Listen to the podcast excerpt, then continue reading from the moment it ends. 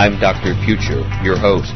I invite you to join me as together we experience a future quake.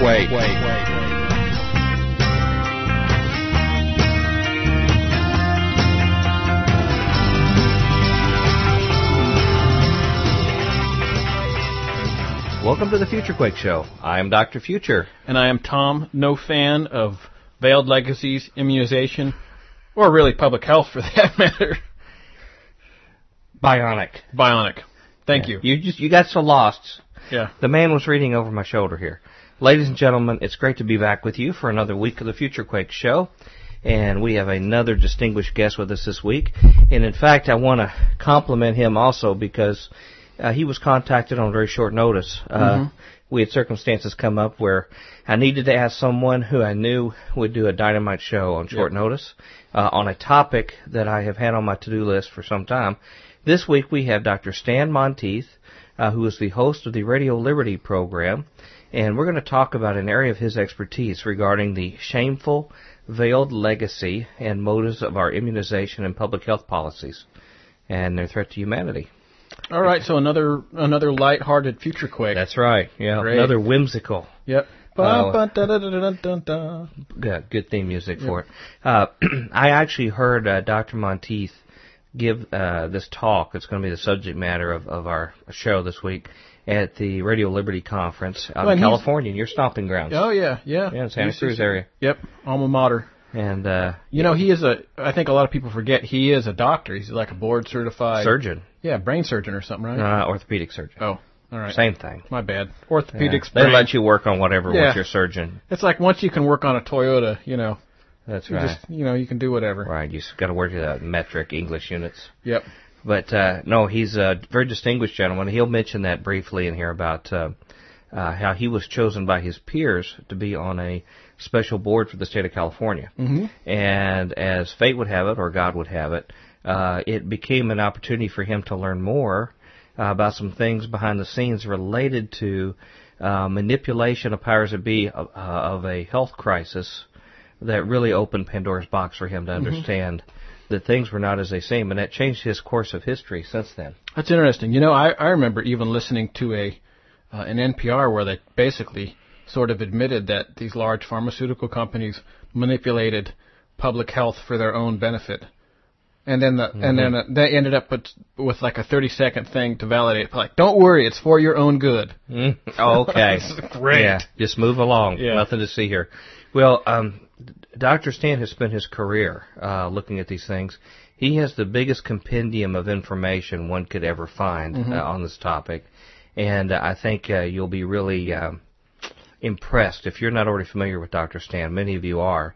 But uh, with what he has to say, and a gentleman of his age and his dedication through the decades, and so I think we need to bring him in. So with no further ado, here's Dr. Stan Monteith, the host of the Radio Liberty program, talking about this shameful veiled legacy of our immunization and public policy, public health policies. And we'll be right back to wrap it up here at Future Quake. Welcome to the Future Quake Show. I am Dr. Future, and I am flying solo today for this interview because we've made some very special arrangements uh, for one of our dearest friends who has uh, ma- made uh, special uh, considerations for us at the last minute with some very, very important information that I wanted to share with our listeners for quite a while. Uh, and I want to thank him for his uh, his time on short notice to come with us and share with us this information. Uh, this week we have Dr. Stan Monteith, uh, host of the Radio Liberty program and a medical doctor. Uh, and we're going to talk about the shameful veiled legacy and motives of our immunization and public health policies uh, and their threat to humanity. And I just want to say, Dr. Monteith, it is a pleasure to have you back again on the Future Quake radio show. Well, it's a real, uh, real privilege to be with you. Thank you for inviting me. Well, you know, uh, many of our listeners also listen to your show, although we have been growing, uh, doubling about every three months in our audience. So we, we do have people who are new to some of the information and people affiliated with our show. But many of them do listen to your show as well. And as I've said previously, I did not know until a few years after starting Future Quake about your show and how you had faithfully dedicated your life for decades up to that time to warn Americans about the spiritual and human forces at work to deceive the people of our nation and earth. And um, I, I've found that the Lord has taken me in, in, in a similar direction, unbeknownst that, that you've been fighting the fight by yourself for all these uh, long years by yourself and have made a uh, very important stand to turn away from a, a lucrative career, uh, a position of prominence, to devote yourself to this work for the Lord. I just want to thank you so much on behalf of our listeners for your faithful service and example to us. Well, it's been a privilege, uh, and it's been uh, really a, a, wonderful opportunity to share the Lord, but in the, in the meantime, to educate people about what's going on. And you know, the exciting thing to me is for the first time in almost half a century. I've been at this for 47, uh, entering my uh, very soon will be 48 years. Uh, that uh, people are really beginning to wake up. So, uh, certainly things are going to get a lot worse, and that's wonderful because only when times get bad do people begin to evaluate what's really important and begin to ask why are these things taking place you and I have the answers. You're going to be here a lot longer than I am, and I just hope you can take the information I've been able to obtain and build on that and uh, and go on from there. That's what it's all about, uh, and we'll be very very soon passing the torch to you and the people of your generation. Well, uh, you know, I consider you the, the Iron Man uh, of this field. Uh, you're currently in your early 80s, correct? Uh, That's right. And I want to challenge, before we move in our material here, challenge all of our listeners. Most of them are about half your age or younger. I want to encourage all of them who are tired, they come home from work, they've had a full week, they have family demands, other kind of things, and they just cannot find time to carve out a little time to do some kind of activism, sharing, uh, exposing this information, resisting in their own way as the Lord sees fit for them to do. Resist evil, expose it, uh, save other people from it. They're just too busy, too tired. That there's a gentleman here, twice your age, who again has turned away from a very lucrative field as a, as a prominent surgeon, uh, who felt the need and the call to devote his life in service to the Lord. And I hope your example will shine to our, our listeners out there to give them the motivation to take at least a little bit of their time and look beyond themselves and even their immediate needs in their family and look to their fellow man, their neighbor, their fellow citizen, uh, uh, others in the world who need to hear the information and need each of them to get involved in at least some small way to do something that they can to further the aims and the purposes of the body of Christ to be salt and light and preserve our society as best as possible. Uh, since we're, we're going to talk today about how the medical establishment and their government and pharmaceutical henchmen have brought pestilence and suffering on an unsuspecting public, um, based upon the tremendous talk that you gave at last year's Radio Liberty conference, which I, I recommend everyone go there. We've talked about it a number of times since I got back. Can you share with our listeners who are new to your work about your medical credentials and your credibility to speak out on this topic today. I was uh, trained as an orthopedic surgeon, and I practiced in Santa Cruz, California, from 1960 until 1994. And, and uh, certainly, uh, I was three years. I went to Africa during that period and worked at the University of the Orange Free State uh, Medical Center as a professor of medicine Basically, for 10 years, the last 10 years of my practice, I was elected by the doctors of my community uh, to attend the meetings of the House of Delegates of the California Medical Association, which is sort of like a, a uh, congress of doctors. Uh, during that period, I just took a stand on the AIDS epidemic, trying to point out we were not trying to stop the AIDS epidemic. Uh, we were certainly avoiding all the standard public health approaches to the AIDS epidemic. Uh, certainly, I'm an orthopedist. I'm not a public health official, but fortunately, we had some very smart doctors in my community who gave me uh, certainly the background of what needed to be done. I had during that period uh, when I was leading the battle to try to address the AIDS epidemic from a public health point of view. I had public health officials come to me and say very quietly, Stan, uh, we want you to know that we back what you're doing. We can't come out publicly and do that. We'd endanger our jobs, but you keep up the good work. And uh, Sydney, uh, so uh, well, I understand the position they were in, uh, if they were to t- tell their their uh, people in their communities the truth, they'd lose their jobs, and so uh, they were in a position where they were not allowed to tell the public that we allowed the AIDS epidemic to kill certainly uh, oh, well over a, a million people here in the United States. Certainly, well, I think we've lost a half a million. We have another million who are infected and will die sooner or later from this disease. Uh, certainly, countless millions have died throughout the world. Totally unnecessarily, we knew how to stop the epidemic. Uh, we were not allowed to use the effective public health techniques we would use with every other sexually transmitted disease. Fortunately, the disease has not ravished America as uh, uh, thoroughly as I thought it would because as we learned more about the disease, it became very obvious that it was actually a created disease. It is designed primarily to kill blacks. Almost half of the people in the United States who've contracted the disease are black, and this is why the disease is decimating the population of Africa, where uh, in places like um, uh, South Africa, 25% of the population has the disease, about 40% of the adult population. In Botswana, 46% of the pregnant women, they test every pregnant woman uh, in, in South Africa for HIV. We don't do that here in America, but they can do it in South Africa.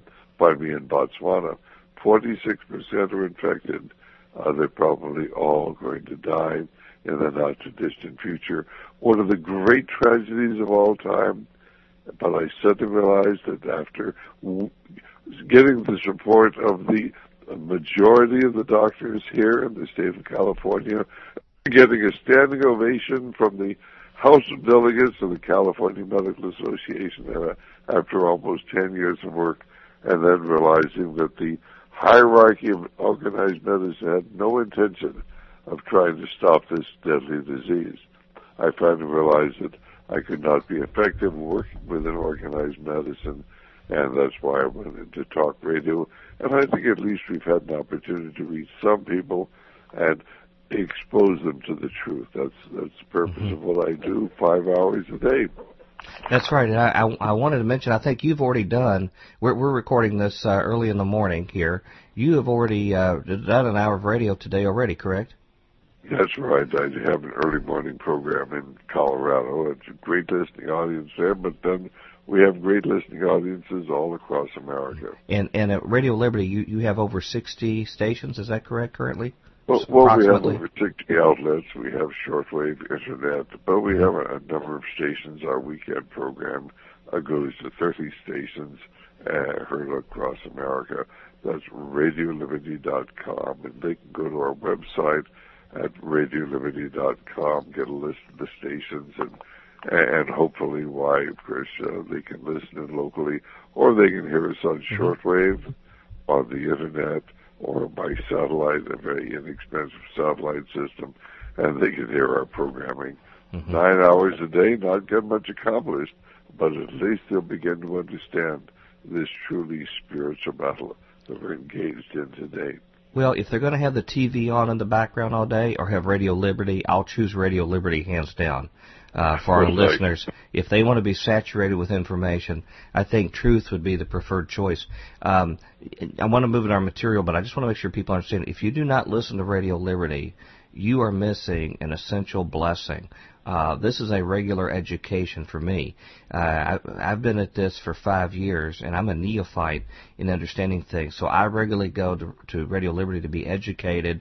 Uh, you have lots of background videos, uh, documents, reports uh, that are much more explosive than even what we cover here on Future Quake. Uh, even guests that appear on here, I've been introduced to on Radio Liberty. People like Van Smith, who will be coming on here in a few weeks on our show. Uh, new new people uh, are based upon the Radio Liberty experience. So I'll leave it at that. But RadioLiberty.com should be a routine visit preferably a daily visit for our listeners, uh, is essential part of their education. Now, regarding your discussion on AIDS, I know this is a, a strange way to get into immunization, but it all fits together. Uh, you, you ran into a particularly explosive reference that I believe is called full disclosure about the AIDS epidemic and its causes uh, that that I think probably assisted you in deciding that you needed to look deeper at the forces that were really running our society. Can you explain a little bit about that and, and what attempts have been made to try to cover it up? Well, there was question arose, you know, starting back in 1986. By that time, we'd had the uh, blood test that would diagnose the disease for three years, and yet we weren't using it to try to identify the people who had the disease. We were not doing routine testing. We were not doing premarital testing or prenatal testing. That means of pregnant women or neonatal testing a newborn child, because of course, uh, if the mother has the uh, the disease, we can keep her from passing it on to the child if we know she has the disease.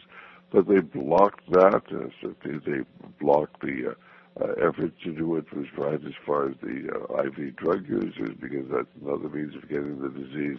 What you need is routine testing in doctors' offices dental offices, or when people are admitted to the hospital, premarital, uh, and uh, certainly uh, neonatal and postnatal uh, routine testing for HIV to identify who has the disease, so the public health officer can then do tracking, find out who gave the disease to the target individual and then who he may have given or she may have given it to. We're not doing that in America. They've done it with syphilis, they've done it with gonorrhea, they've done it with other communicable diseases. But AIDS, we were not trying to stop. So uh, I started out wondering why. Well, maybe it was a communist conspiracy. Maybe uh, I, there were all sorts of explanations, but none of them really quite made sense. And uh, it wasn't really until uh, I was working very closely with Dr. Lorraine Day at the time, and she said, Stan, don't you understand? This is about population control. Well, I didn't want to believe that. I didn't want to believe that uh, this disease, we were not trying to stop it because there was a population control agenda and somebody wanted to kill off a large number of people throughout the world. And it really wasn't until I ran into this book, Full Disclosure, it's written by Dr. Gary Glum, and uh, you can find the full text up on the internet. If you try to buy the book from Amazon, the copies are about a thousand dollars. A thousand dollars I have the book, I've read it, and the basic theme of the book is that this gentleman came to Dr. Glum. He was dying of pancreatic cancer. Uh, he had no fear that uh, as a government employee that they would put him in prison or uh, they would kill him uh, because this is what they do to people who tell what's really going on. And so he told Dr. Glum about what it was about, that he had been part of the group that actually created this disease, uh, working for uh, some shadowy part of our government, and that it was all about population control. Well, of course, that then uh, led me into other analyses. Certainly, Dr. Uh, Garth Nicolson, who was a, not an infrequent guest on our program, one of the leading scientists in the country, Dr. Garth Nicolson, and we carry his book uh, entitled Project Daylily. That's Project Daylily. And he uh, talks about how, of course, the government has the um, a, a uh, patent, uh, the Armed Forces Institute of Pathology has a patent on the co-infection because this is not one infection with one virus, it's a co-infection between the HIV retrovirus and a mycoplasma, a genetically altered mycoplasma fermentans, which the government has a a, um, a, a patent on, and uh, um, and of course uh, he goes into the background of the man who holds the patent, works for the government. Uh, that he mentions that one of the people who worked on the project came to him surreptitiously uh, to uh, tell him he'd been uh, associated with creating the AIDS virus. And then, of course, uh, we were eventually able to track down the CIA records, and you can get them. They're called these, uh, or the records uh, of their 15 volumes of the uh, Special Virus Cancer Project, published by the CIA, about their effort to create this terrible new disease. and of course uh, we have uh, I have uh, uh, several of the volumes, but they are available from eight on.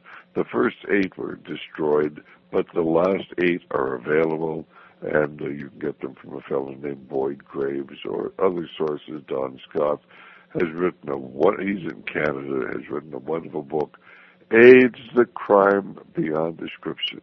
Now, there's a lot of conscious effort to confuse the American people about this disease. I mean, how could you ever let the average American know this was a disease? It was created, it is engineered primarily to kill blacks, which is why it has never been uh, uh, widespread in America.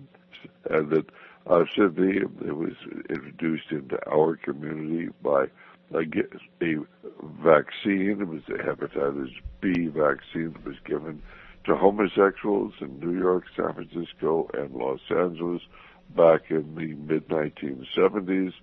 And then, of course, a few years later, they started coming down with AIDS. We do know that in San Francisco, of those idealistic homosexual men who volunteered for a special uh, uh, experiment to see if the hepatitis B vaccine would stop hepatitis B. Almost 77% of them had contracted uh, AIDS, and most of them dead now. And uh, but you're not going to hear about this through regular channels. They can't let you know that they introduced this into America to the homosexual population. Uh, that of course uh, uh, that they introduced into Africa probably using the same hepatitis B uh, vaccine. And of course, you can get the work of Dr. Len Horowitz, who is trained in public health at, at Harvard University, and he's done a lot of great work on it. His book, Emerging Viruses, AIDS, Ebola, and Other Diseases, which we still carry, is one of the classic works on this. Uh, that and the, the uh, book um, Project Daylily and of course uh, the Don Scott's book. We carry that uh, AIDS, the crime beyond belief, and then of course full disclosure. You can actually get the uh, full text on the internet. So there's no question this is a produced by a a, a, um, uh, undercover laboratories. Uh, many of the major scientists in America were recruited and paid by the CIA I think the majority of them had no idea what it was all about, but they were all working on different aspects of creating this terrible new disease that has killed so many blacks in Africa because there's genetic differences between blacks and whites. And uh, this is why, of course, it, the disease is so prevalent in Africa. They have the ability now to target racial groups. We see this with the latest H1N1 virus, which primarily targeted uh, Asians, and they had uh, eight times as much uh, of that disease uh, among the, uh, the Asian elements as the American elements. You can get this off the uh, off the CDC website, but nobody's going to tell the American people. They must never understand that we have the ability to create disease, to target specific racial groups with the disease and we are engaged in a genocidal program uh, which is already underway uh, to uh, eliminate large segments of the population of this earth. Now, now the uh, if people have questions about that, all they have to do is read the writings, the admissions of notable globalists during the 20th century, people like Bertrand Russell, people like David Rockefeller, others who are involved in this movement. They are very explicit in their motives of what you're saying.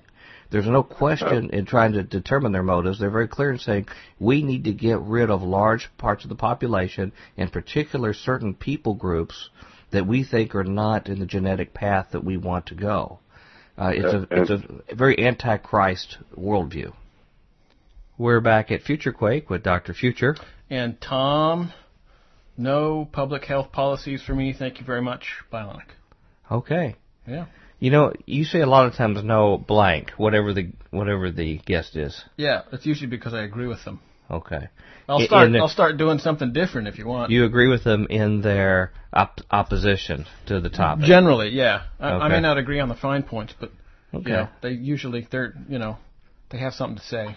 Well, evidently, this uh, book that has since they have gobbled up and bought all of them out off the street so people can get them.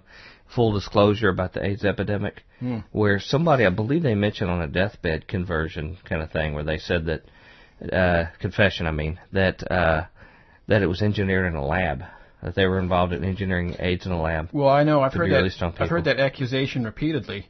Uh, but the interesting thing is that you know we have a distinguished a distinguished doctor here uh, with Dr. Stan, Mhm. who's uh, you know it's it's one thing if me and you say that. It's another thing with Dr. Stan Monteith, Right. you know, uh, surgeon says that. And it changed the course of his life. Mhm. It actually changed the way that he uh, um, looked at all of life, Yeah, which is what I hope happens with Future Quake. And that's what our listeners say a lot of times. I know. Our listeners say that it changes the way they look at the world. I listened. Hopefully more factually. I listened to your show and decided I'd listen to something different for the rest of my days. Well, I guess it did change. did change them that way. I, I I can't express my gratitude to Dr. Stan Mhm. for his dedication when nobody else was doing this kind of stuff for decades. yeah. He was out there by himself talking about this kind of thing. He's kind of like, in in some senses, he's like, you know, that that sort of joke that you see like Noah walking down the street of Main Street going, "It's gonna rain, everybody get ready, Yeah. everybody get ready," and people Right. are like washing their cars, and and Right. he, he's got this giant boat out in front of his house, and he gets up into Mhm. the boat, and shuts the door, and there you go. Well, I tell you something that people do, do need to get ready for is to have Merv come and tell you how to contact us at Future Quake. Future Quake radio broadcasts are archived at www.futurequake.com, suitable for downloading or streaming, as well as other show information. Email Dr. Future and Tom Bionic at drfuture at futurequake.com. That's D-R-F-U-T-U-R-E at futurequake.com. Tell us your name, city, and radio station or internet, and if we can use your name on air. Comments on the show's topics or guests, or suggestions for future show topics or guests are most welcome. Dr. Future and Tom will discuss selected emails each week during the radio broadcast. Okay, we got to go. All right, let's Sorry go. we had to That's okay. cut off there. Come back tomorrow for the next installment with Dr. Stan Monteith. Until then, we hope your future's always bright. Have a good day. Bye. Join us next time as we dare to experience another aftershock of a future quake.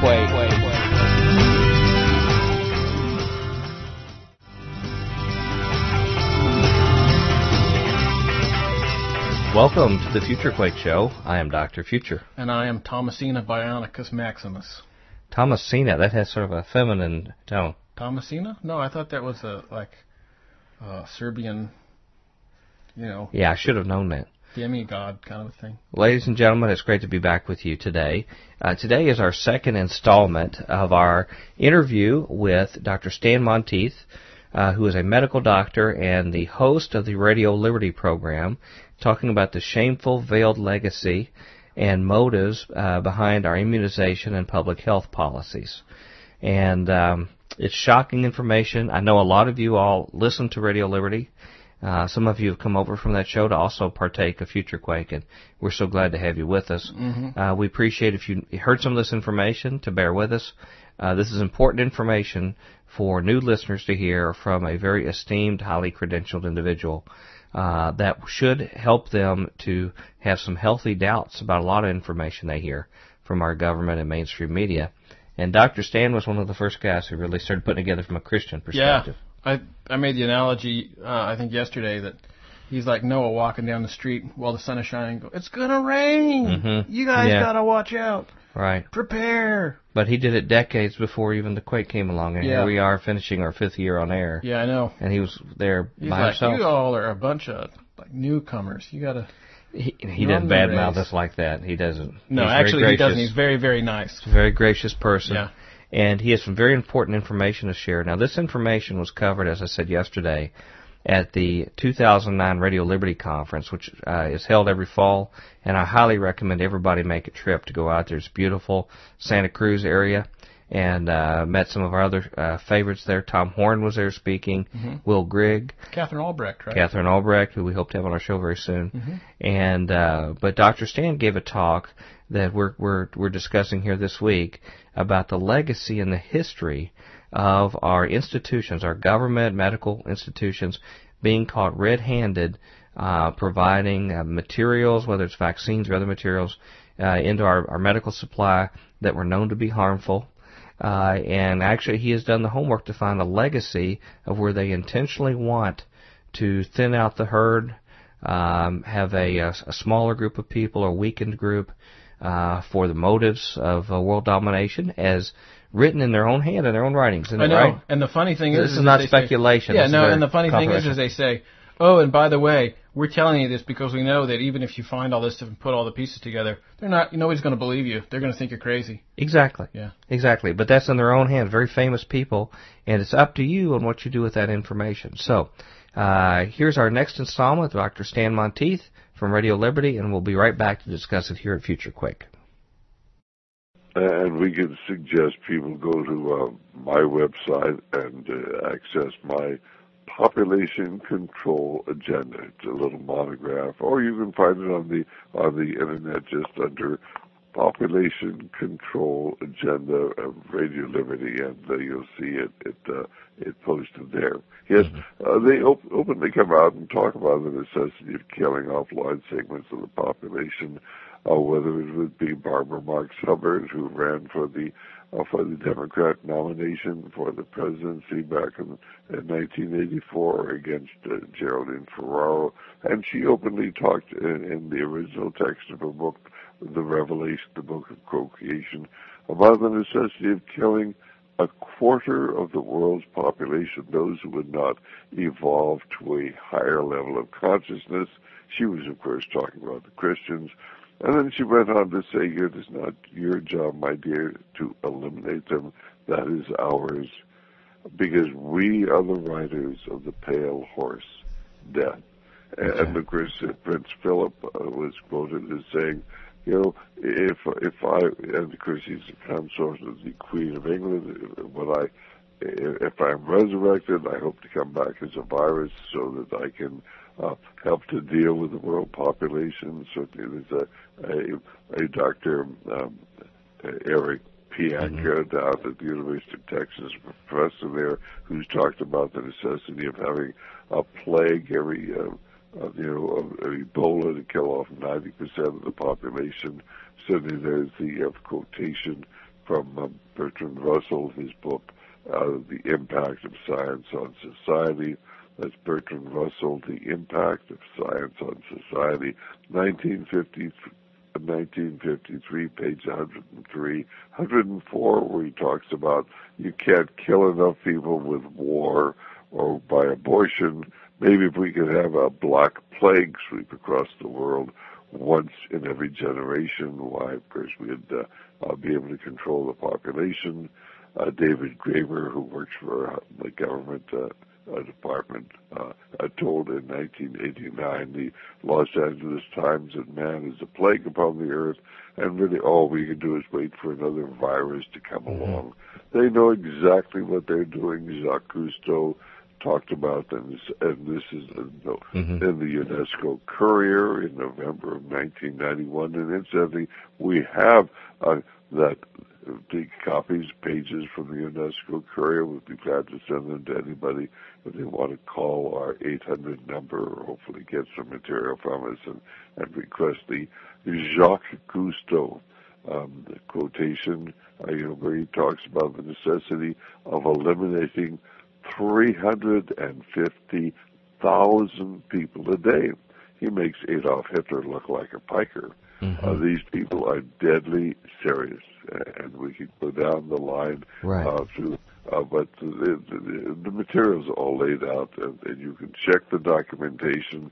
Uh, Professor Sam Keen speaking at the uh, the um, State of the World Forum in 1995 calling for elimination of the 90% of the world's population, the Georgia Guidestones in Elberton, Georgia, and Chris, you'll be talking to right. Van Smith about that, calling for getting the world population down, maintain the world population at 500 million in uh, constant balance with nature.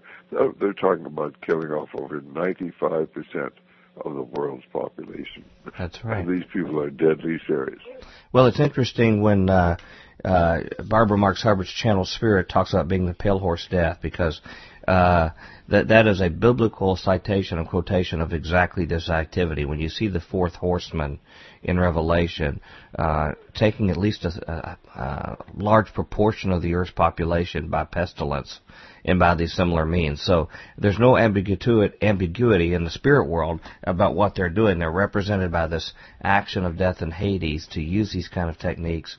You know, I, I think uh, many people in years past reading their Bible assume that these were just natural byproducts of the world, these pestilences and other things that occur. It never dreamed of them that they would actually be bioengineered and be intentionally done by the dark spiritual forces and their human benefactors, their henchmen, to actually uh, take these activities. And of course, on our show, it's almost like a mantra.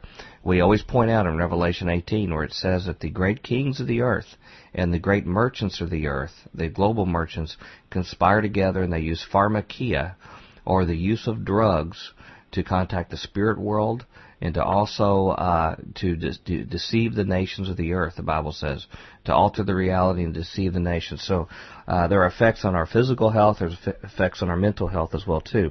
I'd, I'd like to move on and, and ask you about some uh, real specific uh, questions, just to give examples to people about the legacy of our of our vaccines in society. Um, now, was, was, has there been some kind of cover up, or you, you could explain it better about sudden infant death syndrome uh, as being a sort of the the uh, scapegoat for a lot of vaccine related uh, deaths and, and, and other impacts on society? Well, we call it sudden infant death syndrome, where a child, uh, you know, suddenly dies, usually quite young. But if you check them out, of course, you find out that uh, they've all gotten vaccines shortly before. In Japan, where they delayed then uh, giving vaccines until the children were over two years of age, uh, they didn't start the vaccination program until after two, a dramatic decrease in the incidence of uh, sudden infant death. So there seems to be very little question at all that the vaccines play a part uh, in that. There may be other things as well, certain things as far as the, the mattress is concerned, uh, especially mm-hmm. uh, when the first uh, the mattress gets wet from urination, wet uh, diapers. But uh, certainly uh, it, it ties directly into vaccines as well. Vaccines, of course, are behind many of the cases of shaken baby syndrome, but they cannot let the American people know the vaccination program is destroying the lives of our children. Let me give you an example. Uh, today, according to the Centers for Disease Control, one of every six American children has a neurodevelopmental or learning disability. One in every nine children has wow. asthma. One in every 11 to 12 children has severe allergies of one sort or another. One in every 60 boys is autistic. One of every 100 children, 90 to 100 children, has autism. We never saw this before. And certainly one in every 450 children has juvenile diabetes, and this, is, of course, is a, a dramatic increase from, I think it was used to be one in every uh, 7,500 and now it's one in every 450. This is an autoimmune disease. We have literally hundreds of cases, thousands of hundreds of thousands of cases of juvenile arthritis, all new, and you seldom see these diseases in children who are not vaccinated. There is an organized effort to uh, simply play down all of these things and to talk about all sorts of unrelated issues. All you have to do is look at the children in our country who are not vaccinated, the Amish children, uh, the Mennonite children. They don't have these diseases. there are, course, databases the CDC has. Dr. Mark Geier, who uh, a good friend, actually got into the database and uh, over the CDC's objection, he got it in there. He found there was a 27 times increase in the incidence of autism in the children who were vaccinated and got the thimerosal, which is a mercury poison in the vaccines, a 27 times increase, uh, you know, in the incidence of autism if you got the thimerosal vaccines, if you uh, against the non-thimerosal vaccines. And what did the CDC do when they found out Dr. Geier had the information? They simply destroyed the database. They cannot let the American people know they've destroyed the health of so many of our children. And this is truly diabolical. But if you understand that they have a higher calling, uh, they know exactly what they're doing.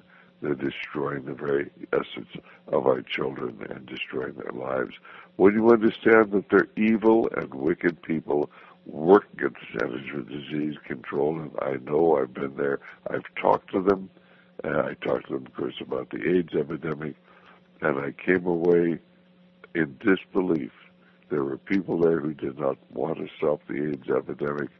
Uh, it was happening back in 19, uh, uh, or I guess about 19, in 1990 when I went there, and and nothing has happened since then. Uh, but now, of course, I understand how they're using the vaccination program to destroy the lives of our children. Mm-hmm. And the average individual has no knowledge. The average doctor has no knowledge of what I've just said. But you can get this from the National Vaccine Information Center. That's the nvic.org. www.nationalvaccinecenter.org or Information Center, National Vaccine Information Center. Barbara Fisher's group will give you all of this information check it out, find out if it's true, mm-hmm. and then help us save the children. Now they're actually even targeting the reproductive systems of new generations, right? Through uh, through through the vaccines and the things that affect sperm counts, but all of the uh, uh, hormones that are added to our to our meat and other things are actually reducing testosterone levels in men. Aren't these other kind of things part of what they're trying to do to sort of thin out the herd? Oh, oh yeah, surely. They, basically, they're poisoning our diet they, by putting aspartame and MSG into the diet. I mean, these things should never have been allowed in our diet, and they affect reproduction. Then, of course, they have the mercury in the vaccines. Uh, they have the the um, the uh, uh, fluoride that they put in the drinking water. Fluoride lowers the sperm count and lowers, lowers fertility. Uh, this is well known. There's magazines uh, called Fluoride, and we have a, a great syllabus called The Hidden Agenda, where we have the abstracts from the magazine Fluoride put together by chemists throughout the world who are trying to warn the public that they're destroying fertility. And then, of course, uh, by the use of the genetically modified food. The genetically modified food is specifically designed to affect fertility, and they know what they're doing. Uh, then the bisphenols, which are in plastic, that they uh, they say, oh, there's nothing to worry about, but the uh, bisphenol is in plastic. It's used to harden uh, bottles or any sort of plastic and of course, this in itself uh, attacks fertility because it, it feminizes our men. Why are so many men having erectile dysfunction today? Why has the sperm count all throughout the world dropped almost 50%? Why is the fertility rate dropping throughout the world? It's all part of a carefully designed program, but of course, specifically here in America, by introducing aspartame and MSG into our diet, uh, mercury into our vaccines, fluoride into our drinking water, uh, the genetically modified food bisphenols, and we can go down the list of things, all designed to attack fertility. They know what they're doing. They just can't let the American people know. Mm-hmm. Uh, why? Why? Of course, some of these stupid people might actually become a little angry when they realized they were being poisoned And not only this generation, but certainly with the mercury that we're putting in the vaccines that we're giving to children in third world countries. This affects not only this generation, but unborn, the fertility of unborn generations. Mm-hmm. And we actually have a wonderful um, DVD on this subject. It's called Mercury Autism and the Global Vaccine Agenda. A talk given by Dr. David. But if you get that uh, uh, DVD, why there's a CD-ROM that comes with it that has literally uh, the thousands of pages uh, of, uh, of documentation from the government, from scientific journals, uh, pointing out how the mercury in the vaccines that are given to our children and children throughout the world is destroying not only the fertility of this generation, but of unborn generations. We're hmm. dealing, Michael, with organized evil, and, and they know exactly what they're doing. How do we know that we know that they're doing? Because they're actually setting up a seed bank up above the Arctic Circle. It's called the Doomsday Seed Bank. Right, in Norway. Right. Yeah, they're, mm-hmm. investing, um, you know, billions of dollars. They have these seeds being guarded. Uh, they're good seeds. They'll reproduce themselves. They certainly have none of the uh, genetic traits mm-hmm. that they put into the food that is being given to the American people today. And they're developing the Doomsday Seed Bank so that after humanity has been fairly well destroyed uh, by, of course, a genetically modified food, then they can begin all over. And who is funding this? Why the Bill and Melinda Gates Foundation, right. dedicated to population control. The Rockefeller Foundation, dedicated to population control. Monsanto and another major Swiss corporation that is dedicated to, that is manufacturing the genetically modified seeds. They're all funding the Doomsday Seed Bank they know what they're doing. They just want the public to know what they're doing. Mm-hmm. And, and, that, and that gonna... right, and that relates back to the Bible as well too. When you look at the third horseman of the apocalypse that actually controls the distribution of food and the price to be paid for it, uh, they recognize this all works together. The controlled use of pestilence, the controlled use and distribution of food, is all part of a process of tyranny over mankind. Amen to that. And, Chris, this massive program of genocide, which the, is described under the fourth horseman, uh, the rider of the pale horse, and Hades uh, follows close behind. Mm-hmm, mm-hmm. And that's the iniquity that the Bible clearly talks about, and we have. Uh, you know, pushed under the rug uh, and focused on other matters, and we we don't reflect on what the real biblical revelation is about the world that we operate and work in. Um, regarding vaccines, I got one more question for you about that. Um, regarding the number of vaccines given to children today, I understand that there's been a huge increase in the number of vaccines that they give at one time to an infant, and that has had real medical effects. Can you have just a brief comment on, on that? Well, basically what they do is, because you have to understand how the immune system works, and every time you would have an insult to your immune system, uh, for instance, you come in contact with a, a bacteria or a virus, well, your immune system has to harness and it has to mobilize against that one infection, and it, it really, of course, decreases your general immunity response. I mean, certainly you stimulate it, but you also alter it for the time being. Well, it's one thing when you encounter one disease, but when you encounter uh, three, four, five, six, sometimes as many as eight different diseases you're immunized against at the same time. And whether you have the real disease or the feigned disease, which is trying to fool the immune system into thinking that uh, you're being attacked by the measles or the mumps or rubella, but you, you, they, they will give the MMR vaccine and the DPT vaccine and the Haemophilus influenza vaccine and the Hib, uh, the um, uh, the uh, hepatitis B vaccine all at one time. And here is this poor child's immune system trying to struggle with all of these at one time. And of course, this can create terrible problems first of all, it, it produces an artificial immunity, not a real immunity because it doesn't last.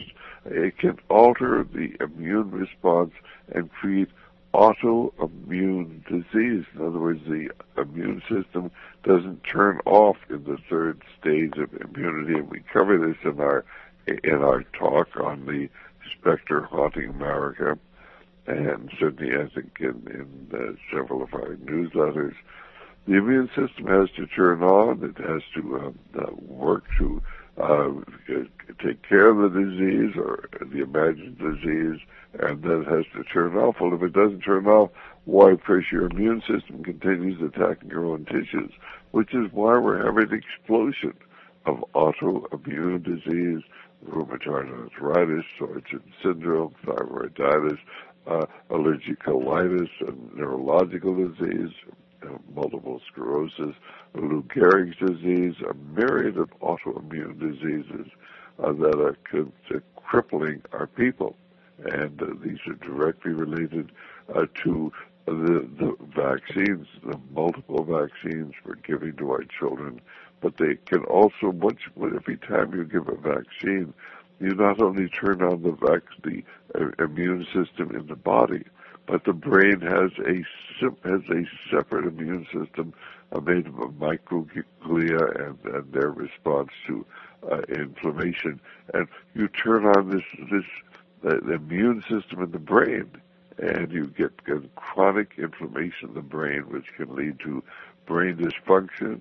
Uh, this is part of what autism is about, and schizophrenia, and manic depression, and and then of course down the line dementia, Alzheimer's disease, and Parkinson's disease. And this is why these diseases are exploding in America. But nobody's telling the American people the truth about what we're doing and how the vaccination program is being used to destroy the lives of our children and of our elderly. Well, and that me... is why dementia and Alzheimer's disease and Parkinson's disease are increasingly dramatically in America today.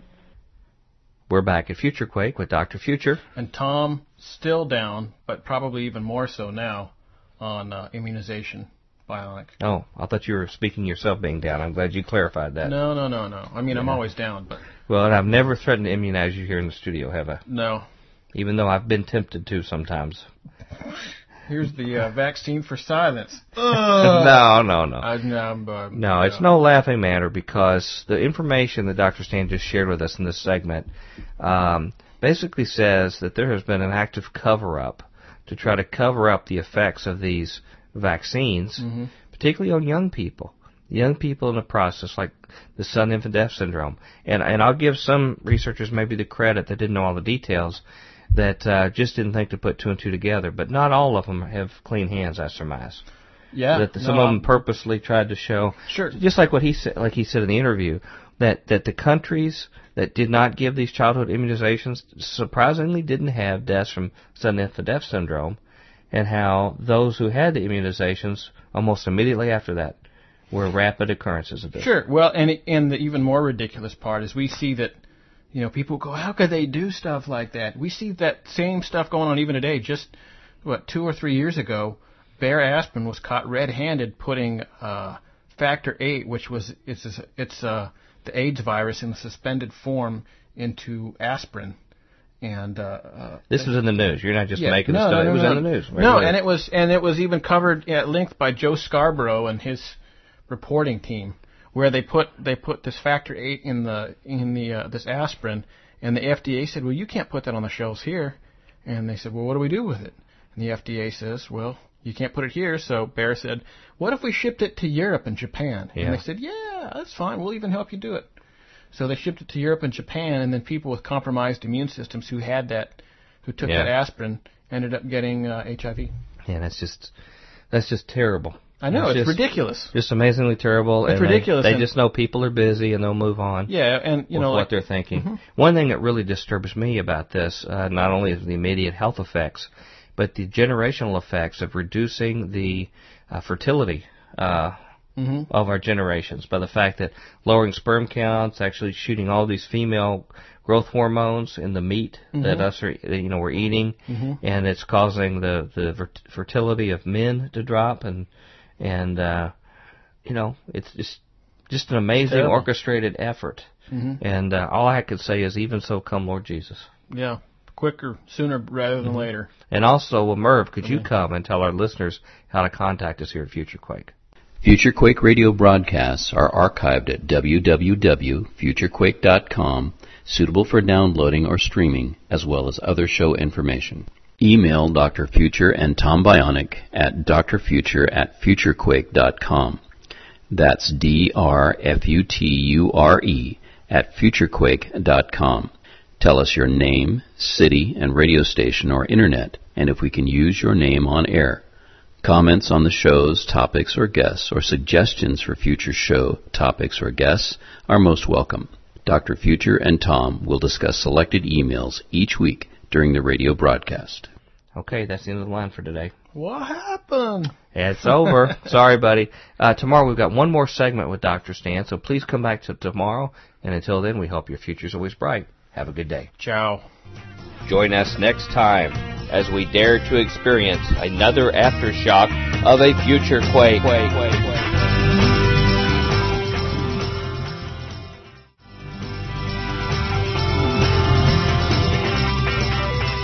Welcome back to the Future Quake Show. This is Dr. Future. And this, of course, is Tom with the funny middle names but no usable content bionic. Mm, that's truth in advertising there. Right there, baby. We're we're back today with our third and final installment with our guest this week, Dr. Stan Monteith, uh, a medical doctor and the host of the very popular Radio Liberty program, uh, heard over 30 to 60 stations, uh, coast to coast. He's the man. Uh, very influential person, talking about the shameful veiled legacy and motives behind our immunization and public health policies. And uh, he is the man who can tell us the real story of what's going on. Uh, he was brought in, as, as he said earlier in his discussion, by the state of California, selected by his peers to look at the cause of AIDS. That's when he found out in his research there that things were not as they seemed and that the world itself was not as it seemed. Boy, and I'll that changed his life forever. boy, that's the truth. Certainly changed you and I, haven't it? Yeah, I mean, I would say the last three years or so, we sort of look at the world a different way, don't we? that's kind of an understatement. Well, you know, we're finding that testimony and over and over again. You know, even just gotten some books lately to review from some people who said just about at the same time the same thing happened to them. Well, uh, maybe God's like doing something, setting aside a remnant to go and proclaim the truth. Well, and you know, the sad All I need thing, is a camel's camel hair suit. camel hair suit, yeah, and eat some locusts. Yep. Um, the sad Did you thing bring the honey? is that uh, is that most of the criticism you'll get when you ask these questions are from other Christians. Oh yeah, totally. It's um. Well, there's a culture of people will get really mad, and I will get a ton of hate mail to the. More than normal. Yeah, well, but there's there is a culture of anti-intellectualism that unfortunately exists in the church, mm-hmm. and um, Like simple answers. yeah, Just tell me who to hate and who to hiss at. yep. I'll be It's happy. a, it's a very much us against them Right. thing, and Right. I and I reject that attitude. Right. Except when we talk about spiritual warfare. Yeah, Don't mind, you know, directed at Satan, his minions, the fallen ones, but we have human that's who, surrogates. well, that's who to hate. Right. I mean, it's not, you know, if people were under, I think if people better understood the breadth of, uh, you know, we wrestle not against flesh and blood, right. but against, you know, Principalities and powers, yeah, that's powers right. and principalities. Yeah, but we have a lot of human people who are set up Mm-hmm. for that because it sometimes serves some people's interest, Yeah, whether it's raising sure. funds or getting support or getting people in office or whatever like that. Deflectimus maximus. That sounds like almost like a middle, new middle name for you. Ladies and gentlemen, we better go to our last installment with Dr. Stan Monteith, uh, talking about the shameful veiled legacy of our immunization and public health policies, and then we'll be right back for a wrap up of the whole interview here at Future Quake. Well, let me um, uh, ask you about a group in the middle. Um, you know, understand their agenda to want to weaken uh, new generations that are coming along, either thin them out or keep them weakened. And in your document, your uh, documentation that you've had on your show and website, have shown how it's not just even physical impact, but even our cognitive abilities by means of sure. fluoride and other means. They can actually even dull our our discernment capability uh, to be able to understand and digest what is going on, and they brag about it in their quotations as well in their own work. They confirm these assumptions by their own writing. But there's a group in the middle that also poses a threat to them, and that, that are the, the very vigorous and idealistic uh, men and women who serve, serve in our armed forces. Uh, in fact, our own government reports, uh, the DHS report out, uh, said that returning veterans were a threat to the established order in the United States and should be considered potential terrorists. So, so they sort of belie their position on our fighting men and women. Uh, one of the areas where this touches them is this whole issue with the Gulf War syndrome. Uh, we've had enough time now since the Gulf War to, to let information sort out. What can you tell us, Dr. Stan, about what seems to be the real purpose uh, and, and really what's driving the Gulf War syndrome? Well, first of all, I think we have to separate what happened during the first uh, Gulf War from uh, the second Gulf War. And Mhm. we know a lot about the first Gulf War. There were about 690,000 troops that were sent over there. And uh, certainly uh, several hundred thousand of them were given a, an experimental vaccine. I mean, they were all given multiple vaccines. Uh, it was, it's never been done, but about uh, several hundred thousand, we don't know because it was all done secretly. We're given a, a experimental vaccine, a vaccine A we think it contained, well we know it contained uh, a something called squalene, which is an adjuvant, it's an oil adjuvant. How do we know? Why? Because they've done studies, the University of Tennessee, where actually they uh, would check the uh, people with Gulf War syndrome, and they had antibodies to squalene. The Gulf War veterans that didn't have Gulf War syndrome didn't have the uh, antibodies to squalene. So uh, squalene uh, certainly was this mineral oil adjuvant, an experimental adjuvant that was given to the veterans. Now, uh, basically, uh, of the 690,000 who came down, five of you went to, over there. Uh, certainly, um, uh, there were probably uh, between one and 200,000 who came down with War syndrome. And of course, they were all the symptoms of autoimmune disease, which is what the adjuvant squalene produced. And that would be the arthritis, the colitis, the neurological disease, the memory, uh, uh, inability to think, the headaches, the chronic disability, chronic fatigue, uh, thyroiditis, uh, arthritis, uh, the, all the symptoms of autoimmune disease.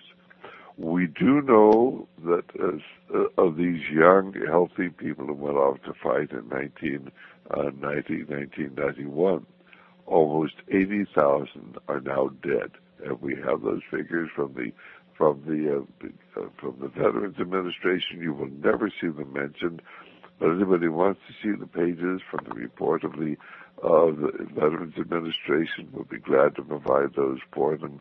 Almost 80,000, well over 10% of the uh, 690,000 who went uh, are already dead, and uh, but they can't let the American people. That was actually a year ago, January. The report came out. They can't let the uh, uh, American people know they're experimenting on our, our our fighting men. They're killing them. They're not dying from any bullets. They're dying from the vaccine program, the experimental vaccines that are used on them. But you have to understand there is an elite who really run America. One of the leaders is a man named Henry Kissinger, who is quoted in a book called The Final Days by Woodward Bernstein. I think it's on page 96. Uh, we can get anybody who wants the exact quotation and page, we can get them for them. But Henry Kissinger, representing the elite who control America, referred to our fighting men as uh, our heroic fighting man as stupid, dumb animals to be used for foreign policy purposes. Stupid, dumb animals. That's what they think about our fighting men. Uh, they, uh, of course, the, this was in his first remark. The, the, members of our armed forces are not to realize they're simply stupid, dumb animals that are being used to fight senseless, no-win wars, but specifically, of course, for experimental purposes for these evil and wicked people working behind the scenes. But you, you need to check out what I'm saying. Is it really true? If it is true, I hope I, if you're in the listening audience hearing this program, you'll be incensed. The, the reference again, The Final Days by Woodward and Bernstein. You can index, read that, and get the reference to Henry Kissinger and Alexander Haig, or we'll send you the pages stupid dumb animals to be used for public policy, and of course almost almost almost eighty percent uh, of those stupid dumb animals, courageous young men and women who thought they were fighting for America mm-hmm. uh, in the first Gulf War. Uh, are already dead. Mm-hmm. Now, none of that has changed, has it, Doctor Stan? That's been a nope. long, long-lasting view. Uh, right. and, and and you mentioned uh, um, Kissinger. He is a darling on uh, right wing uh, television, cable television. Uh, and I say right wing given that I come from a very conservative background myself. And in fact, uh, I've confessed to my listeners that I voted for Bush twice. I had supported the Iraq War. In the last few years, my own research plus reviewing your materials had shown me that I had had what I think could be argued as an anti-biblical worldview that was inconsistent with my faith uh, as I learned more. Uh, that doesn't mean everything I, I believed was wrong, but it did mean many things that I was deceived, and that I let myself be deceived easy because I was lazy and I didn't do my homework, and I took people at face value, in not understanding that the world is a world of deception, and that secular people, by their very nature, because their father is the father of lies, uh, deceive very, very easily, and the Bible warned it, and I didn't heed the warning, and I'm still learning uh, from that and paying the price and trying to warn others as well too. Uh, these same people right now continue to beat these drums that we need to uh, send our men and women, and they don't mind glorifying them. They will glorify them as the great warrior leaders, but they really are going to send them to the slaughter uh, and there are people like Smedley Butler, who was the highest decorated uh, Marine soldier in our nation's history, who, who finally understood this. He led so many of them uh, for the sake of big business and for our government for their own agendas. And he finally came to the conclusion that war is a racket.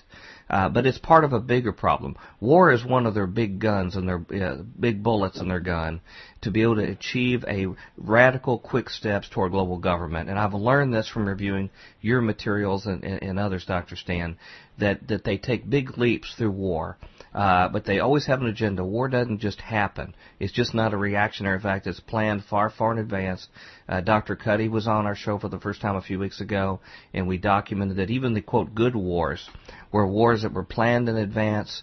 Uh, we were sold that we were doing something virtuous, but there were wars that never should have happened to begin with uh, had they not been led upon an agenda that's clearly laid out in the Bible. Uh, and it's our goal to wake up. We need to wake up we need to get ourselves away from our own personal interest. Uh, you know, uh, Dr. Stan, I think about all these wonderful materials you have at your site, and uh, I know you've dedicated yourself sacrificially to what you do. But if we could just have listeners and, and the Christian audience that we have here take their budget of money that they normally spend on self-help books that they buy in their Christian bookstore or church bookstore that are self-centered and focused on themselves and that they would rather turn to the Bible to solve their personal and family problems and use that money to get this information to educate themselves about what's going on beyond the world around themselves. Uh, and be able to, you know, we, we've got a lot of the soldiers in the Army of Christ that stay in sick bay. And they stay there mired in their own personal issues, and they're and they're they're real and they're there. And I don't mean to trivialize them. We all go through seasons, but we stay there, and we have a system that's set up to keep people in the sick bay rather than getting out, rolling up their sleeves, and recognizing that there is a war. There's a spiritual war, and that we have to have intelligence data on on the the work of our enemy, of the adversary himself, and have information certainly from the Bible is the is the reliable data, but how he manifests himself in the world and the community that we're around today. Would you agree with me that that there's there's really a call and a charge here when we're armed with this information? To uh, apply ourselves in the spiritual world to be able to rescue the perishing and uh, to, to do what we can to uh, provide any kind of safe rescue for those who would be subject to this? Well, men and women become accomplices to the evils they fail to oppose. Men and women become accomplices to the evils they fail to oppose. Uh, uh, what you said is right on. We have an obligation uh, to speak out in righteousness. We have an obligation to be involved. So, uh, yes, I agree with you totally. And what you're doing, what I'm doing, is trying to make people realize that there is a problem and that they must be, if they uh, are true to our Lord, uh, must be there speaking out, trying to get the information out, because uh, this is all part of this manifestation of this spiritual war in which we're engaged today. And there's a, there's there's a role for every person in our audience right now. Uh, not everybody is going to be on the radio spending the kind of hours that you spend and, and I spend uh, just compiling information with an educational role or, or really an intelligence role for the body of Christ. There are people out there that just merely need to take, start with their families and then their church body and community and say no to participating in the Babylon system. To, to saying, no, I'm not going to put these chemicals in my body. No, I'm not going to accept uh, this this information, you know, pushing the H1N1 virus that we found has been a big deception. And if, if you read the uh, information, the media in Europe, there are major investigations going underway on how this fraud was foisted upon the public. We don't hear about it in our media here.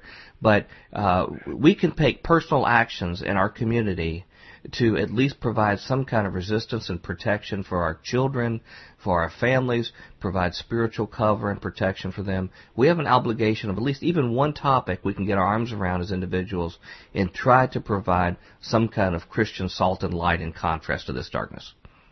You're absolutely right. The, the good thing is that they only were able to get about 18% of the um, American people to take the H1N virus, despite the massive, uh, you know, campaign that they actually put on to try to get the, the public to take it.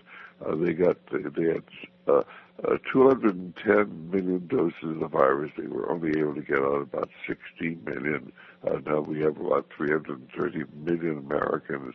So they were really only able to get out about you know uh, 18 at the most. 20% of the population believed the greatest propaganda blitz I've ever seen to try to convince the American people they should be taking uh, the vaccine.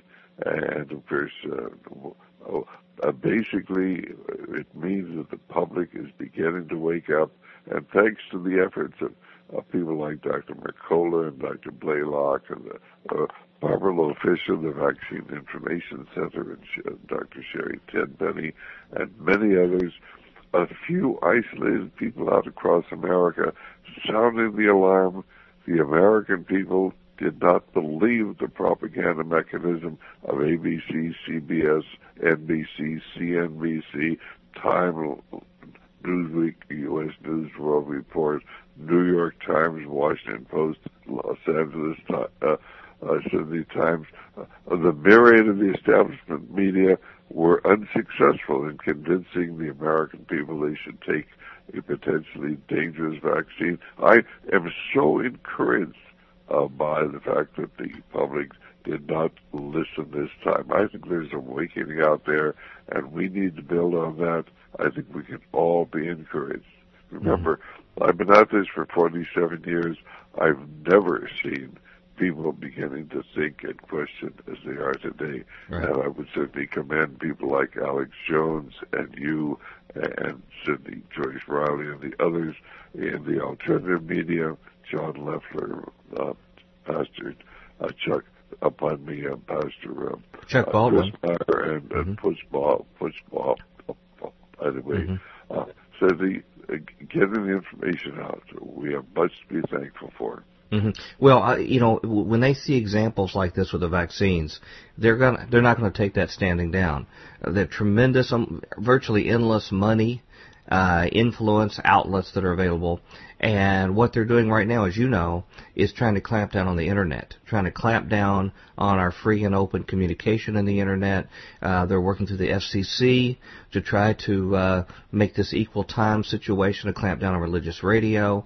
And so the days may be short. And that's another area where our listeners can get involved uh, begin a letter writing campaign, get involved to try to preserve these sources of information as long as possible.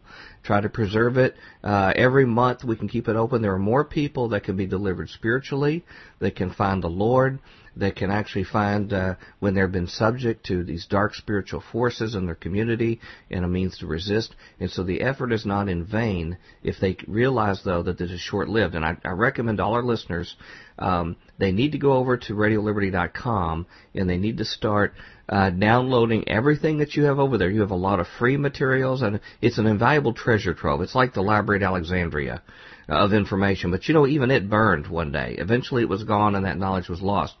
People need to download all that information that's there to their computer, and then print it off preserve it somewhere.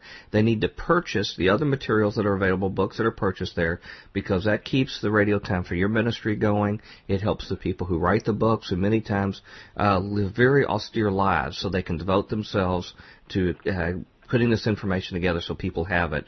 They need to get it while it's still available. Even the shows, the MP3 shows, the Radio Liberty and Future Quake, download them, get them on your computer. One day you'll see a blank screen when you get on there, and we need to do everything we can to lengthen the time it's available, but have it for, certainly for you, for your your church family, for people in your community as well too. And your information, I know we're out of time here, but. Uh, uh, you have a lot of whistleblower information, do you not? Aren't, aren't there things like the Simpsonwood report? I think I saw you mention where they basically come out red-handed with uh, having information they know is harmful that they're putting in our vaccines and things like this, but they admit they don't want to admit it to the uh, public? We do carry the Simpsonwood report. We carry so much of the suppressed material. It's all available to Radio Liberty. If you call and ask uh, for a uh, a catalog, we'll send it, or go to our website at radioliberty.com.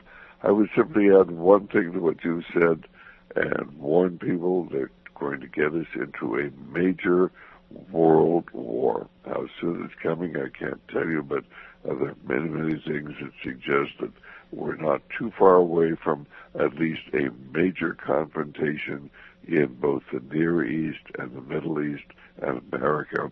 One way or another is going to be involved in this. Uh, begin to make your preparations, ladies and gentlemen. Remember, it's a totally manipulated, created war. Uh, the enemy uh, basically we will be funding, we will be directing. You need a war so you can control the people in this country, and of course lead in a mass slaughter. And I fear that this next uh, coming war uh, will, of course, be at least in part a nuclear war sooner or later.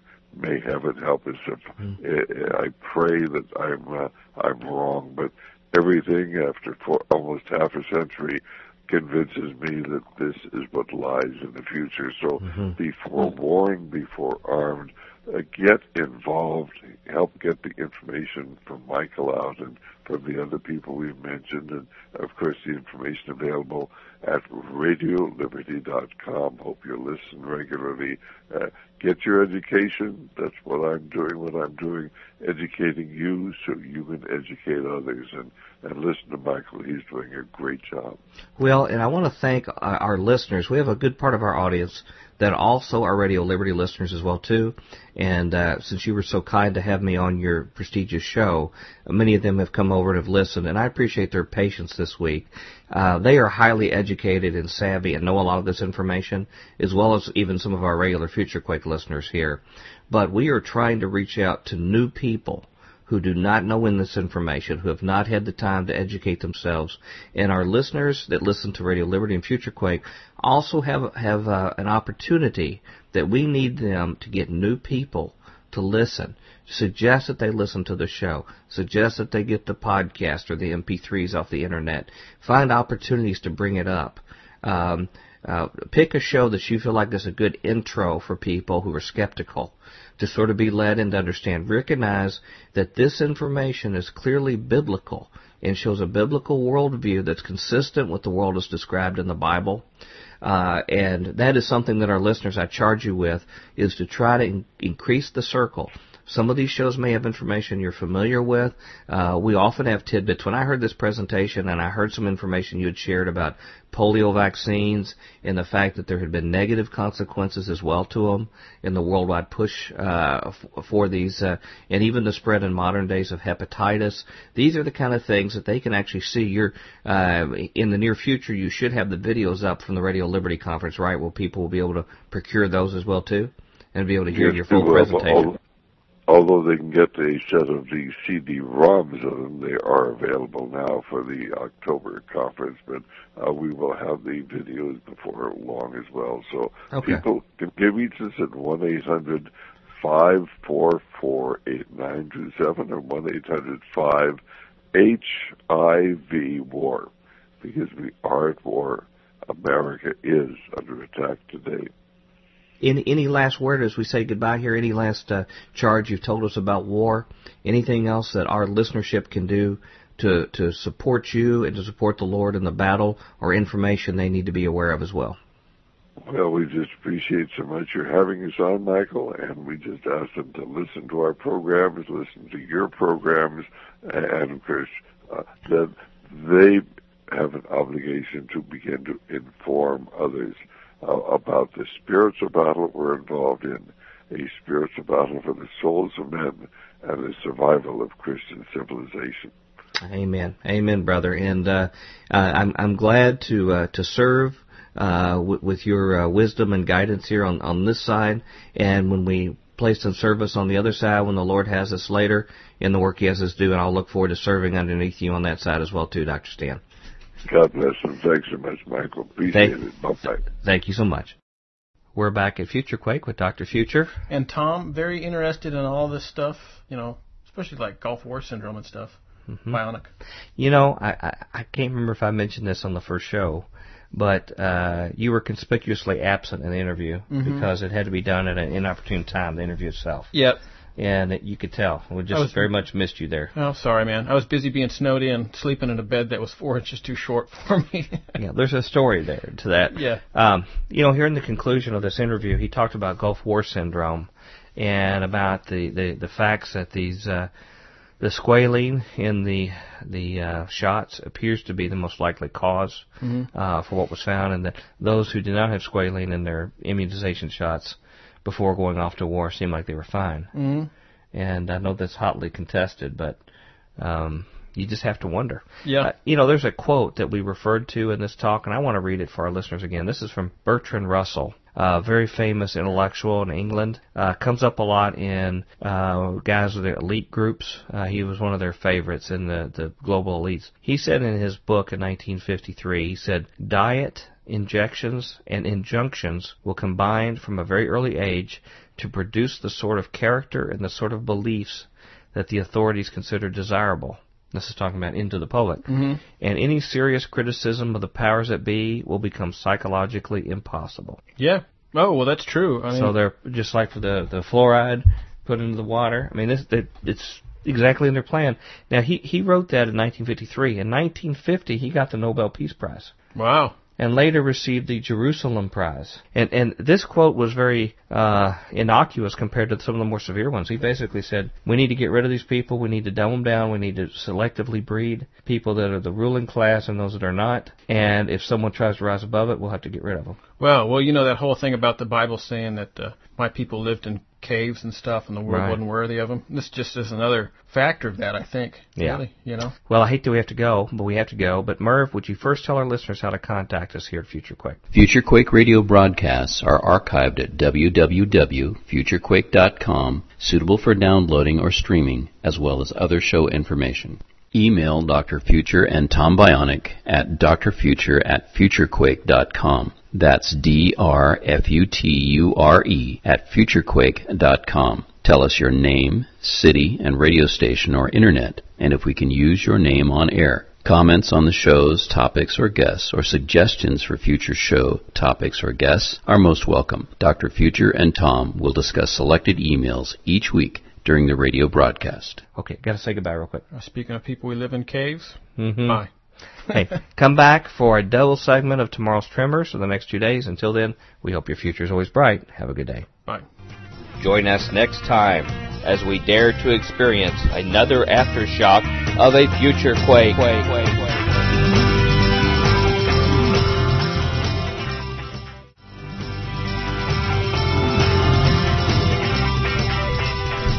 Welcome to the Future Quake Show. I'm Dr. Future. And I am Tom, mentally and spiritually buff, bionic. Oh, you're just quoting a an email that you like to hear. Yes, I do. Any well, flattery in my flattery will get them everywhere with with me. 'cause I'm sort of simplistic that way. Hmm. Well, it's great to be back with our listeners for another day of Future Quake. We sure hope you enjoyed the interview with Dr. Stan Monteith, uh, a real hero of ours and uh, someone who's fought the good fight Yeah. uh, very well. And uh, certainly recommend you check out Radio Liberty. When you have to wait in between weeks of hearing Future Quake, he's got a good archive of shows. Yeah. First a thing you need to do is spend the first week listening to all of our archive shows, the hundreds of them, Mhm. at futurequake.com. That's step one. Take your, you know, everybody gets takes like a little week long vacation usually. Mm-hmm. You ought to just take a week long vacation and put Future Quake on. There's a Just hundred. one after the other after yeah, the other. I think Put off bathing and yeah. eating. Just, just I think there's listen what like 147 hours in a week or something like that. Yeah, something it? like that. Yeah. So just, you know, Seven seven times twenty four. yeah, is uh 24. 140, 168. 168. Yeah. So Yeah. just you know, that's pretty That's a lot of shows. Yeah. You could you could get you know a couple weeks you could get You could done. get about yeah two thirds of the way done in about a week, right? Just put off sleep. Yeah. Well, today's Thursday, Mhm. so what does that mean? Actually, you know what today is? What? It's my birthday. It's your birthday. At the time of recording, that is. At, at the time of recording, that is. Can I sing happy birthday to you on here? Sure. Everybody, wherever you are, if you're in a crowded uh, elevator or a group of people, I want you to join with me Yeah. singing happy birthday. Happy birthday to you. Happy birthday to you. Happy birthday, Tom Bionic. Happy birthday to you. Man, that's some of the best music you'll catch on got radio. some got some harmison in there. Well, that's great. I don't think we've had the pleasure doing that before. Oh, I know. And I apologize that it was a it was part of this secretly withheld information that I was not privy to. well, I'll tell you what. I've just been felt. I've just been feeling really down about the whole thing, but I think I'm better now. Well, man, you're with your future Quake family. Oh, I know, but you know, You know? it's just like You have teeming millions out there. You remember at the last conference you were at, how you, they lifted you up on their shoulders and carried you around. Yeah, and they were no, like, "Hail, hail, Tom Bionic!" Yeah, they, well, they actually did do that, but they were taking me to the big oil vat. No, they weren't. No, you're you're just getting better with the years. yeah, much like cheese or Just think of all those treasures in heaven you're stacking up. oh, there you go. Always get back to the treasure Mm-hmm. of heaven. That's right. I just sometimes think about those huge stockpiles of wood sta sta was it wood, hay, and stubble? Excuse me, that Yeah. I've got on my end. Oh, what are you talking about? You open my door in my house and it just pours out. You know. Yeah. Fire marshal has to be careful of mine. Yeah. So flammable. the oily rags. I think that's the other one I Yeah, have. there you, know. go. Hey, do you want to read a, uh, a listener email or two? Well, we if we you don't get to do insist, enough of that. if you insist, we forget to do it. Mhm. Uh, I want to tell everyone every email is read that you send, Mhm. and usually action is taken, even if you don't hear back yet from me. Mm-hmm. Uh, I only get say nine to ten months behind on my emails, and then I try to catch up. So um, I'm not picking on anybody here, or purposely leaving anybody out. It was just one that caught our eye. Uh, this is our new friend Darren. Uh, I, th- I think this is okay to share. Um, we we never try to share personal information, but just intriguing thoughts and ideas. Uh, Darren mentions that he's relatively new to Future Quake Radio, and he says, "Dear Dr. Bennett, uh, I've known about your show for nearly a year now, but I've only just begun to listen the past couple of weeks. Why? Well, at first I was a little too busy listening to other podcasts on a regular basis and wasn't real anxious to introduce another podcast into my usual lineup. Additionally, I did download one or two shows. I'm not even sure which ones they were, but I guess you and Tom were having a more than usual quacky day, and I wasn't impressed. Sweet. So uh, I also have to be honest and say that when I heard the fact that you had given a speech for the International Institute of Integral Human Sciences, my conspiratorial radar went up, and I began to uh, construct my personal defenses of all things future quake. Now, the reason I'm uh, while we're reading this, one, it's a very interesting email from an interesting person. But secondly, I think it represents a lot of people. Mm-hmm. I think, Darren, you're not alone. There's a lot of people who uh, maybe at first didn't get Future Quake or wasn't sure it was so different from other things that they'd heard yeah. that I think your experience is very similar. And I just want to let other people know uh, out there that you're not alone as far as being confused sometimes about us. Anyway, he proceeds. He says, that may sound harsh, but it'll help you to know that about three years ago I had a very bad personal experience at a church we were attending, and I won't go into this, but anyway, they had some things that sort of sounded like uh, emergent church, basically. Yeah. Uh, and so uh, they left the congregation uh, and found it difficult to plug in ourselves after that experience. And we do attend another church uh, since then. He says, uh, anyway, I suppose that, that experience has affected me more than I understand, because any time I get the slightest hint of something being heretical, I put up my defenses and try to avoid all contact. And believe me, we understand that. Yeah, no we, kidding. we, the world is full of that kind of stuff, and uh, we all know where you're coming from. He says, a condition which has severely hindered my social interaction with others, since I tend to quite find a bit of heresy in the world and, and that's true for us too. Yeah. If if any of us any of us start looking for something that we have problems or issues with people, we'll find it. Mm-hmm. In fact, you and I have come to blows many a time. Yeah. We're in the studio for the I'm same still thing. walking on crutches from that last blowout we had. Um, that's right. That's right. I've had a bunch of teeth knocked out. Uh, he says, I then listened to your interview with Der- Derek Gilbert from A View from the Bunker show and heard your explanation of the speech at the Triple IHS that Mm-hmm. I was not condoning their positions. no, in fact, you But were sharing the in gospel fact, with you were them. bringing the big steel boot of Jesus. yeah, that I've never heard that term, the big steel boot of Jesus. That's a new one. Yeah. Uh, and I was quite impressed with all of your comments and demeanor, so I decided to give Future Quake another chance and downloaded about 50 of your latest shows. Well, that's good for a start. Good, good start. Um, I have since discovered that Future Quake is an acquired taste similar to an onion with its many layers of flavor. You at first think, no, I can't eat that. No, that's not what I said. I many went, people wow, said. onions are the best thing ever. Yeah, but, you know, that's what people say about our show. He says, but once you get used to it, you wonder how you ever lived without it. I'm sure, being a White Castle fan, you love onions and know what I'm talking about. And yes, I am a White Castle fan, and I don't know if I say I love all onions, but they give spice to life, much like, I guess we are the onion of the Christian sandwich. There, there you go. Um, also, we make people cry a lot yeah, I was going to and give them indigestion. Yep. Okay. Uh, he says, uh, so any opportunity I get, I've been listening to approximately the last year shows in a span of two or three weeks. I see, that's like what we recommended. There you go. Now Uh, I'm starting to like Darren a little bit. And I wanted to make a few comments, if any. Uh, he says, I, uh, he says, I, first, I believe that the most important thing I need to mention is my admiration of your humility and fairness. When you and Tom were discussing issues that are quite controversial, which is almost every show, I might Yeah. add, uh, you're always quick to be fair and not jump to conclusions that might seem obvious from the story, but you're just making sure the issue is what it is, and nothing more.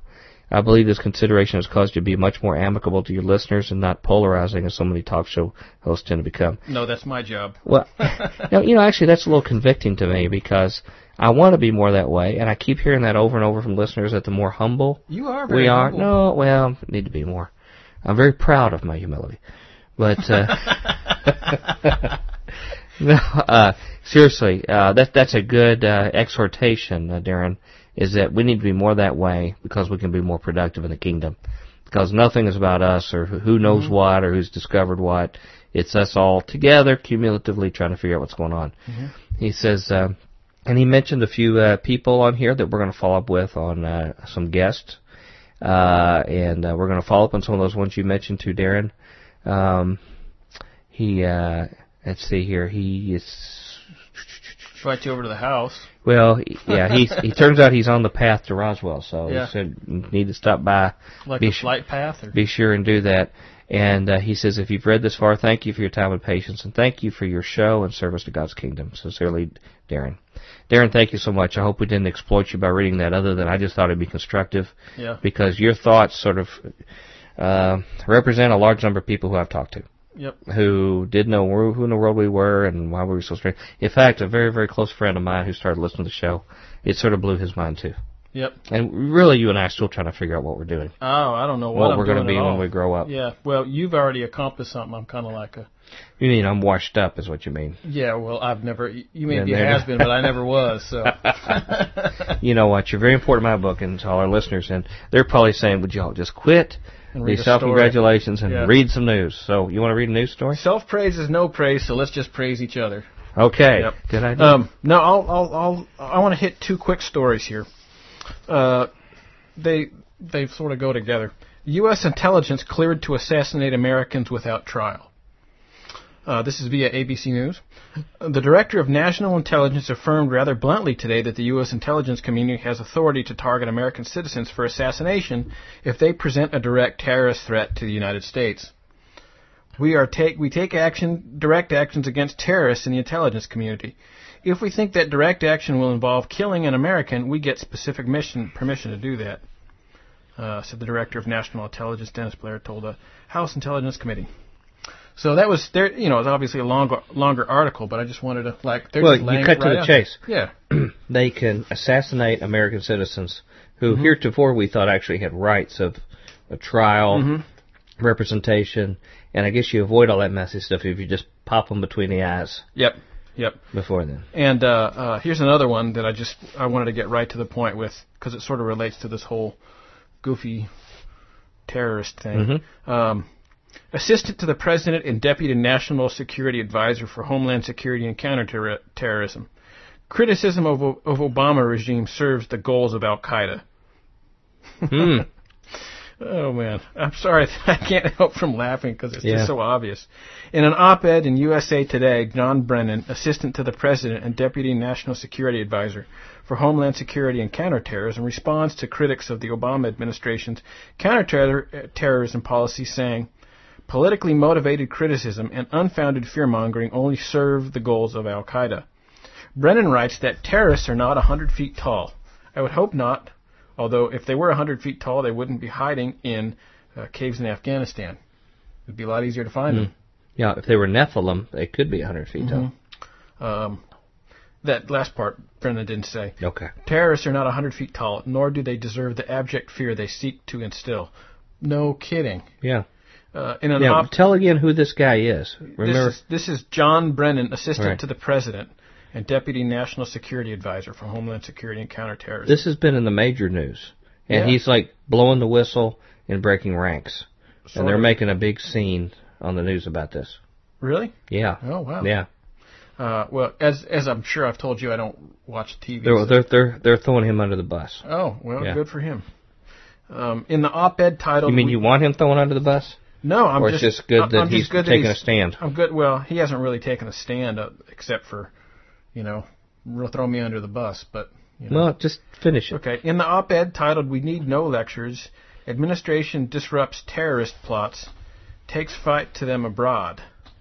Um, Brennison writes that politics should never get in the way of national security, but too many in Washington are now misrep- misrepresenting the facts to score political points.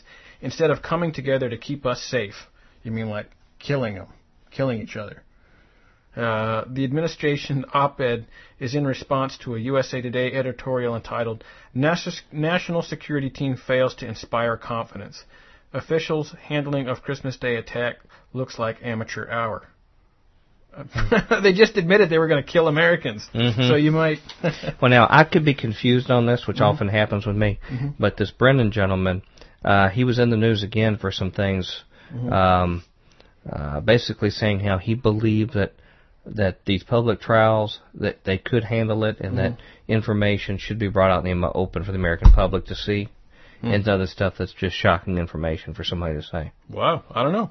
That very well could be.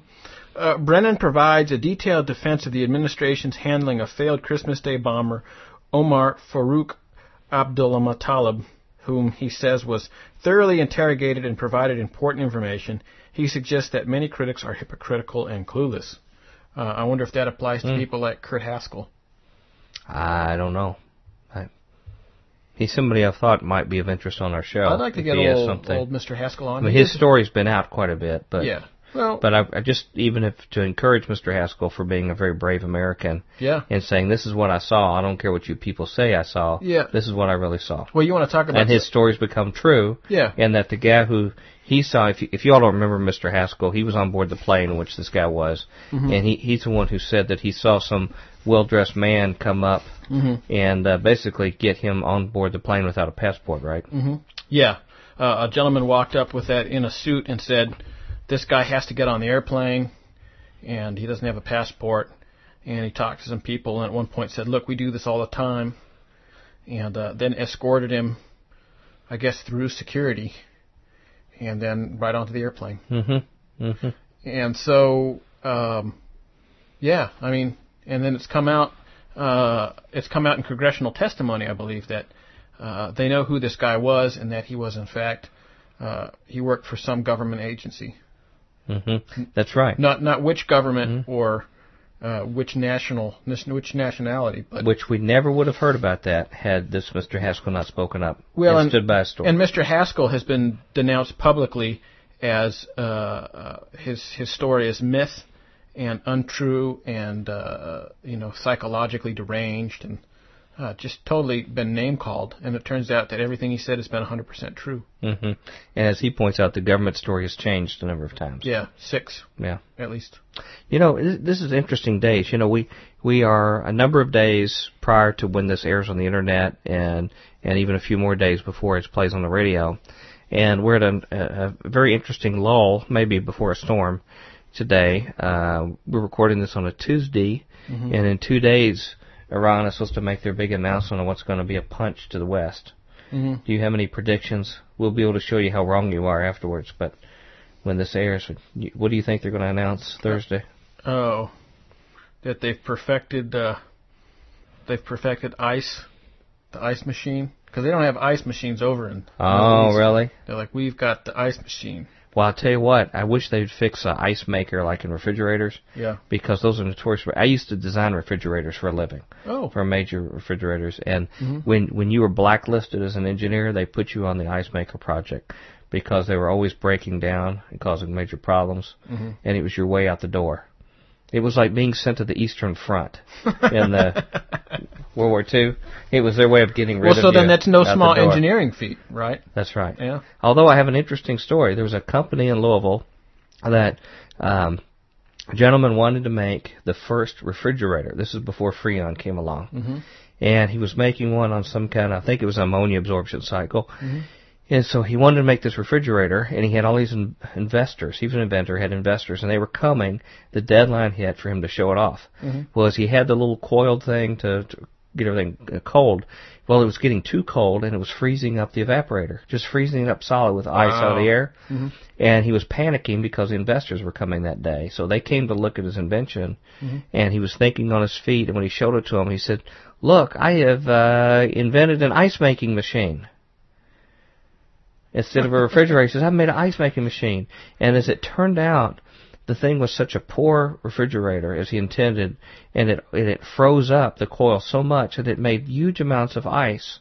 Mhm. And he came up with a way to break off the ice, and now it is the number one ice making machine in the world. They use it in hotels and everywhere. Wow. Wow! And that was the big thing. So uh, that I tell you, that teaches you something about life. hmm You know, if you think on your feet, look for opportunities. hmm Uh, it's the old lemonade kind of thing. Yep, And that really got us real far from Iran, but uh, Yeah. I think you started it. I did. Uh, would you like for me to share a story? Yeah. Okay. Uh, this goes back in line with the uh, theme of this week with Dr. Monteith about uh, vaccines and things like that. This comes. Uh, uh, I have lost the uh, the regular lead on the story, but basically, uh, swine flu pandemic was a hoax from the investigation chief. Uh, the outgoing chair of the Council of uh, Europe Subcommittee on Health, Wolfgang Wodarg, said that his panel's investigation into the 2009 swine flu outbreak has found that the pandemic was a fake hoax manufactured by pharmaceutical companies in league with the World Health Organization to make vast profits while endangering public health. The Parliamentary Assembly of the Council of Europe, a 47 nation body encompassing democratically elected members of parliament, began hearings last month to investigate whether the H1N1 swine flu pandemic was falsified or exaggerated in an attempt to profit from vaccine sales, which is the exact stuff we said was going to go on Yeah. based on information from our very smart guest we had. I know. uh, That was. It's like this It's guy. now coming exactly listened- true I know. to what we said. Yep. Uh, it says Wodarg said that the governments were threatened by special interest groups within the pharmaceutical industry as well as the World Health Organization to buy the vaccines and to inject their populations without any reasonable scientific reason for doing so. And yet in countries like Germany and France, only around 6% took the vaccine, despite being uh, enough being available to cover 90% of the population. Wodarg said he was alarmed when the uh, WHO cited early cases in Mexico as a threat and quickly moved to pandemic status, despite the fact that the cases were relatively mild and the virus was not new. This was the mildest flu ever, and the people were much more clever than the government, so we had to find out what was going on with WHO. Why did they do this pandemic alarm? asked Wodarg, noting that pharmaceutical interests within the World Health Organization were instrumental in creating the panic and reaping the financial dividends. I'll just share a little bit more here. It says, we don't know what really happened. We only know that they changed the definition of pandemic, which is a very dangerous thing before, and now it's just a normal flu. And this is why business for pharmaceutical companies was open. Uh, he added that select pharmaceutical companies were handed a monopoly. Uh, it is their trick that they always try to monopolize this, and we pay much more like this, said Wodarg, noting that if patents were left open, vaccines could be produced much quicker and far cheaper. Uh, so uh, anyway, that was the that was the main thing of this. He said he explained how health authorities were waiting for something to happen before the pandemic started, and then exploited the virus for their own purposes.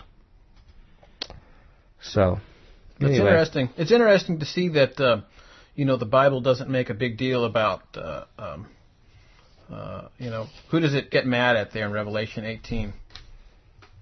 Kings of the earth and the and great, the great merchants. merchants of the earth. And the Greek word is imperos, which means global merchants Yep. that travel around. Not not like your retailer, Yeah. not your shopkeeper. Yeah. These are the big world traveling people. So the word is used. Yes.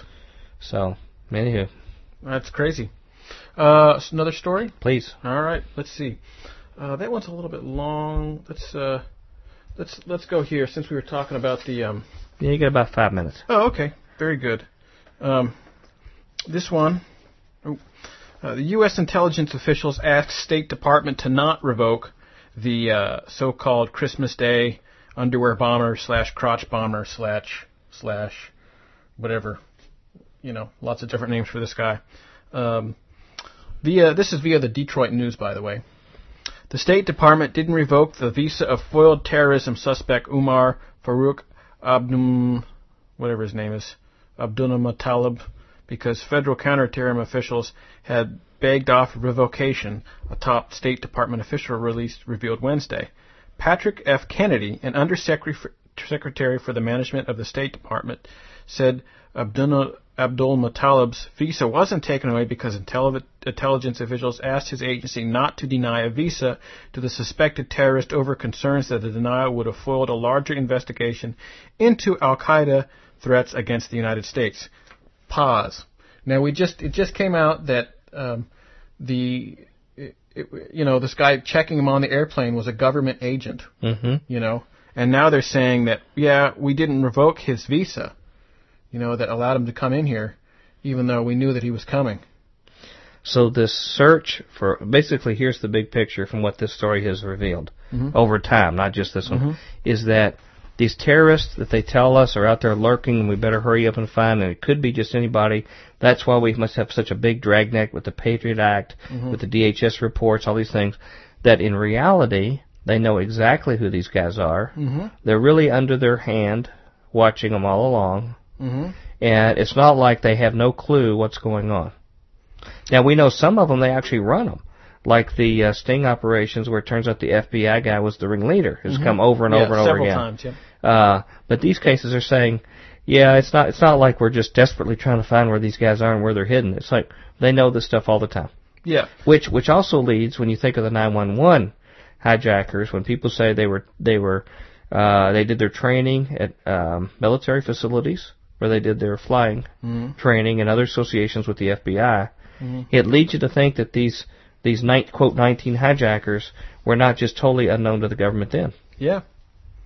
Well, and then so that begs the question: if they seem to know what's going on so well, how come this stuff even happens?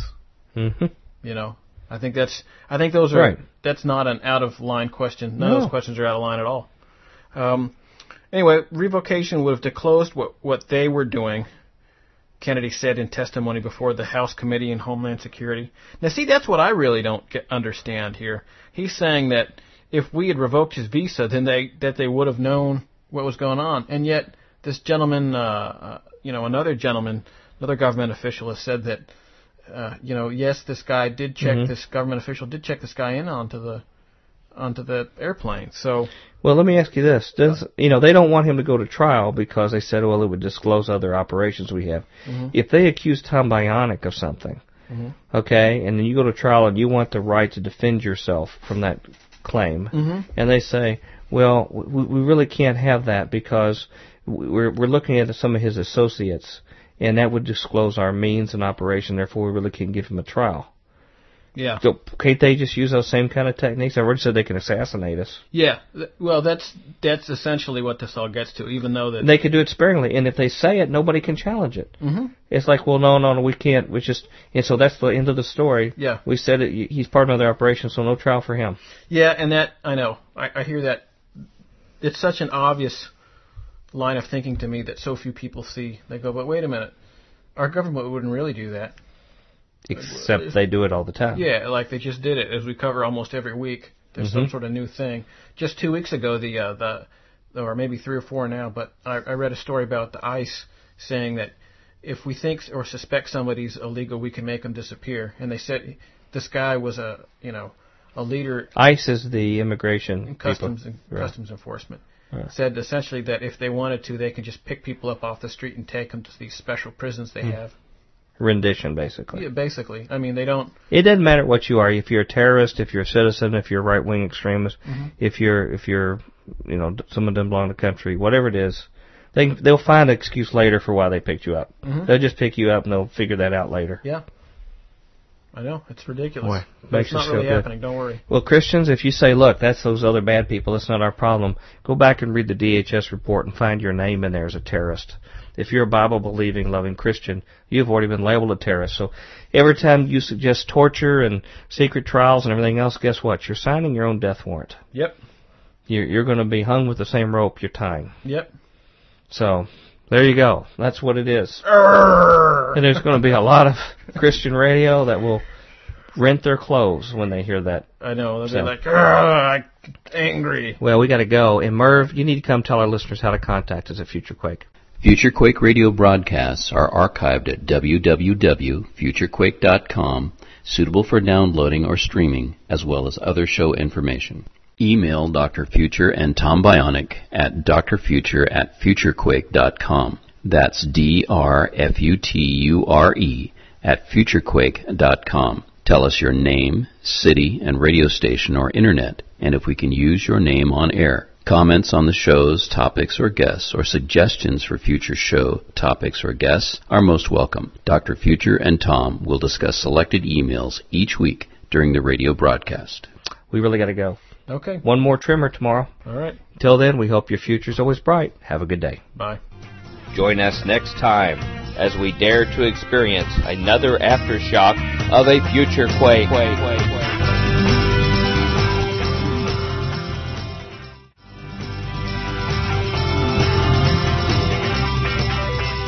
Welcome to the Future Quake Show. I am Dr. Future. And I am Tom. Ready for the news. Bionic. Very nice name. Very well defined, easy to understand. Mhm. Ladies and gentlemen, it's great to be back with you for another day of the Future Quake Show. And as uh, our dear co-host here intimates, uh, it is Friday, Mm. uh, which means that something special about Friday. Disregard yesterday's activity. Mhm. But for Friday, what does Friday mean? It's uh, tomorrow's review of the news or today's Future Quake forum. You know, I give you credit for finding all the different permutations of way to get it wrong. You know, I, I, think put I've, you on the spot. I think I've actually exceeded the uh, you know, the way you would find it is go five times four Yeah, times three times two. Yeah, I think I've exceeded the factorial Yeah. possibilities at this point. Hope our math geeks enjoyed that Yeah. little exercise. Um, ladies and gentlemen, it is tomorrow's Tremors or today's review of the Futures News. And uh, every Friday it's just like uh, Charlie Brown trying to kick the football from Lucy. Da, da, da, I have to try to ask him.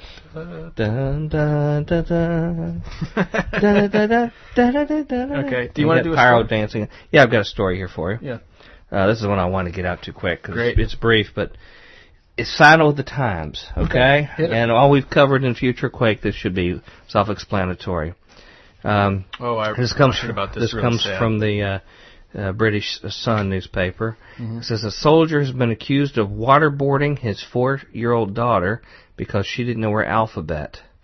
Joshua Tabor admitted to police that he had used the CIA torture technique because he was so angry. As his daughter squirmed to get away, Tabor said he submerged her face in a bowl of water three or four times. Tabor, 27, admitted, admitted to investigators that he had deliberately chosen the punishment because his daughter was terrified of water.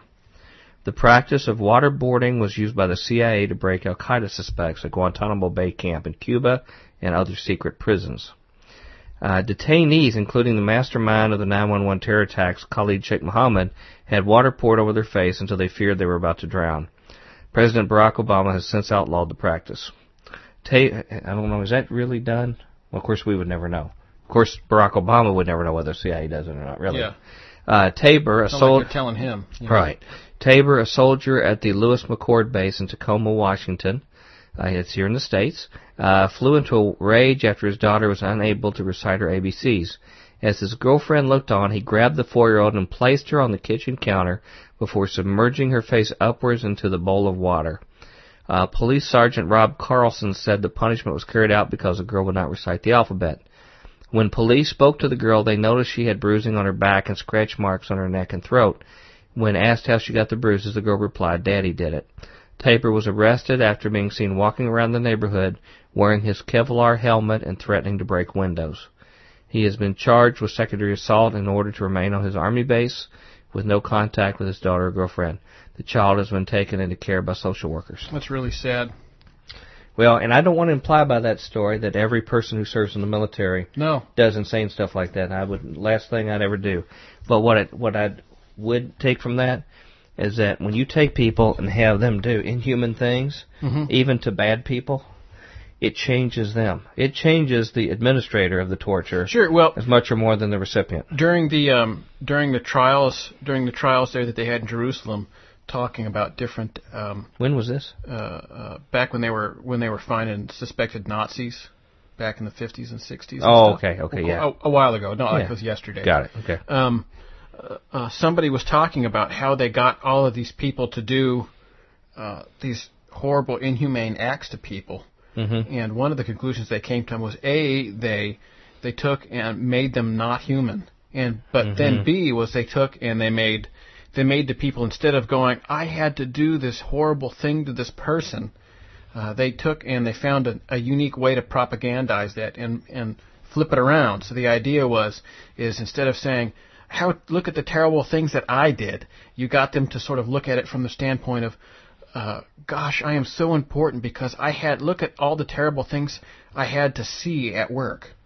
Mm-hmm. You know, and Even though I was the one creating them. and and I was and it I really had to I really had you know it's a good thing I'm there with this person Mhm. who's strong and moral and the arbiter of good and evil so I can do these things and uh, or see these things and like yeah it's Wow. it's weird when you step back and sa- listen to it but that's exactly what uh, that's exactly how they got these people Mhm. in fact they even tried to white they weed out people that were um, they they tried to weed out people that uh, took pleasure in pain, and they got Mhm. to people who were like uh, kind of just the facts about it, and then uh, proceeded to give them the psychological Mhm. experiment, if you Hmm. will, to change them, and it was very successful. Hmm. You know, and you see Yeah. that a lot with military folks as well, unfortunately. Th- th- this whole thing is now entered. It's not just hush hush in the halls of the CIA when it's mm-hmm. still there, but mm-hmm. but now it's become mainstream, and people, and particularly people of faith, mm-hmm. evangelical Christians, have said, "Yep, We want it. We want torture. We want to be. Kind of. It, well, first of all, we have to give it a euphemism. We got to call it enhanced interrogation. Mm-hmm. Much like people use things like terminate pregnancy instead of abortion or fetus instead of baby. Mm-hmm. Yeah. Yeah, that's another thing that they do is they have to use a euphemism to redefine what it is Mm-hmm. that you're doing. It's spirituality. Yeah. It's not Satan worship. The final solution, you know. Um, so I'm just afraid that this is going to pervade in other parts of society, and stories like this are going to become more.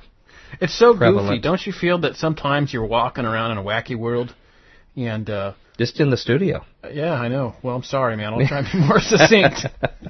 um, no, but I mean, seriously, you see all these things, and I feel like, I feel like there's just so much, you know, 1984 style double think that goes on. Yeah. It's like if we just call it something different, that oh, it's not that bad. Oh, it's no big deal. You know. But you know, I guess I'm naive, but I would think Christians should have a higher standard to see through that, through the wisdom of the Bible, and understand that that's, those are worldly techniques of the Mhm. adversary. sure. Um, but then again, I went for many, many years like that, not having a clue. Well, and that's And I still got more to learn. Obviously, Sure. I'm still not there yet. But well, it's an interesting, it's an interesting thing to see. I'm sure. You know. but you know what? Without all that goofy stuff, we wouldn't have Future Quake, would it? No, we'd be. We'd be out of work. Well, of course, we don't get paid anyway. I don't care. I mean, I that, if rather that, be. Yeah, I'd rather that- just Yeah, if that meant there was daisies. no. Yeah, if there was no evil to to deal with like that, and we just had to talk about like Yeah. you know the latest. So, like in the millennium, we'd have like nothing to talk about Quake. Yeah, welcome to Silence Quake.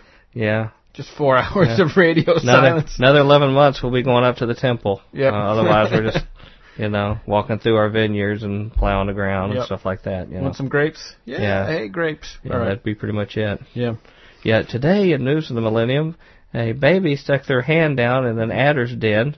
Nothing Nick occurred. There Yeah. was reports of lions eating, laying next to lambs. yeah. I'm sorry, I'm getting silly. I thought now. it was the fatted calf that laid next to the lion. No, that was lion and lambs. That's where that's where David Reagan gets lion and lamb ministry. Yeah, I but I but I looked at or up. as somebody called it, lemon lime ministry one time. lemon lime. yeah. Well, now see, I looked that up because I've heard that so much, Yeah. and I thought it was the fatted calf that lays down with the lion. I don't know what Bible you. It must be one of them funny Bibles. Yeah, one of the New Jerusalem Bibles, Mhm, you know, that- my Jeffersonian. That conservative Bible. Jesus' words are in red. Conservative principles are in redder. yeah. Hey, you got a story before we get I more got trouble? Yeah, I got one here. Oregon professor openly accuses student of being FBI informant. This is a weird one. Okay. This is for me. This is like Tom Bionic classic Future Quake. Okay. Uh, a bizarre blowup between a professor and a student at Portland State University classroom recently has sent ripples of concern and curiosity throughout the campus. It has also caused the student, openly accused by the professor of being an FBI informant and a killer, to hire a prominent civil rights, uh, local civil rights attorney and led the university to launch an investigation into the educator. The school has taken the unusual step of stripping the tenured professor of his teaching responsibilities while it conducts its inquiry. You could kill people and not lose tenure most schools. yeah, I know. It's That's wild. amazing. It, um, Unless you like maybe brought a Bible to school, that'd be the thing I would have Yeah. thought you could have lost tenure. well, it's it's interesting. There's there's a lot of things about this that don't add up. Okay. Uh, meanwhile, others at PSU are divided along two lines.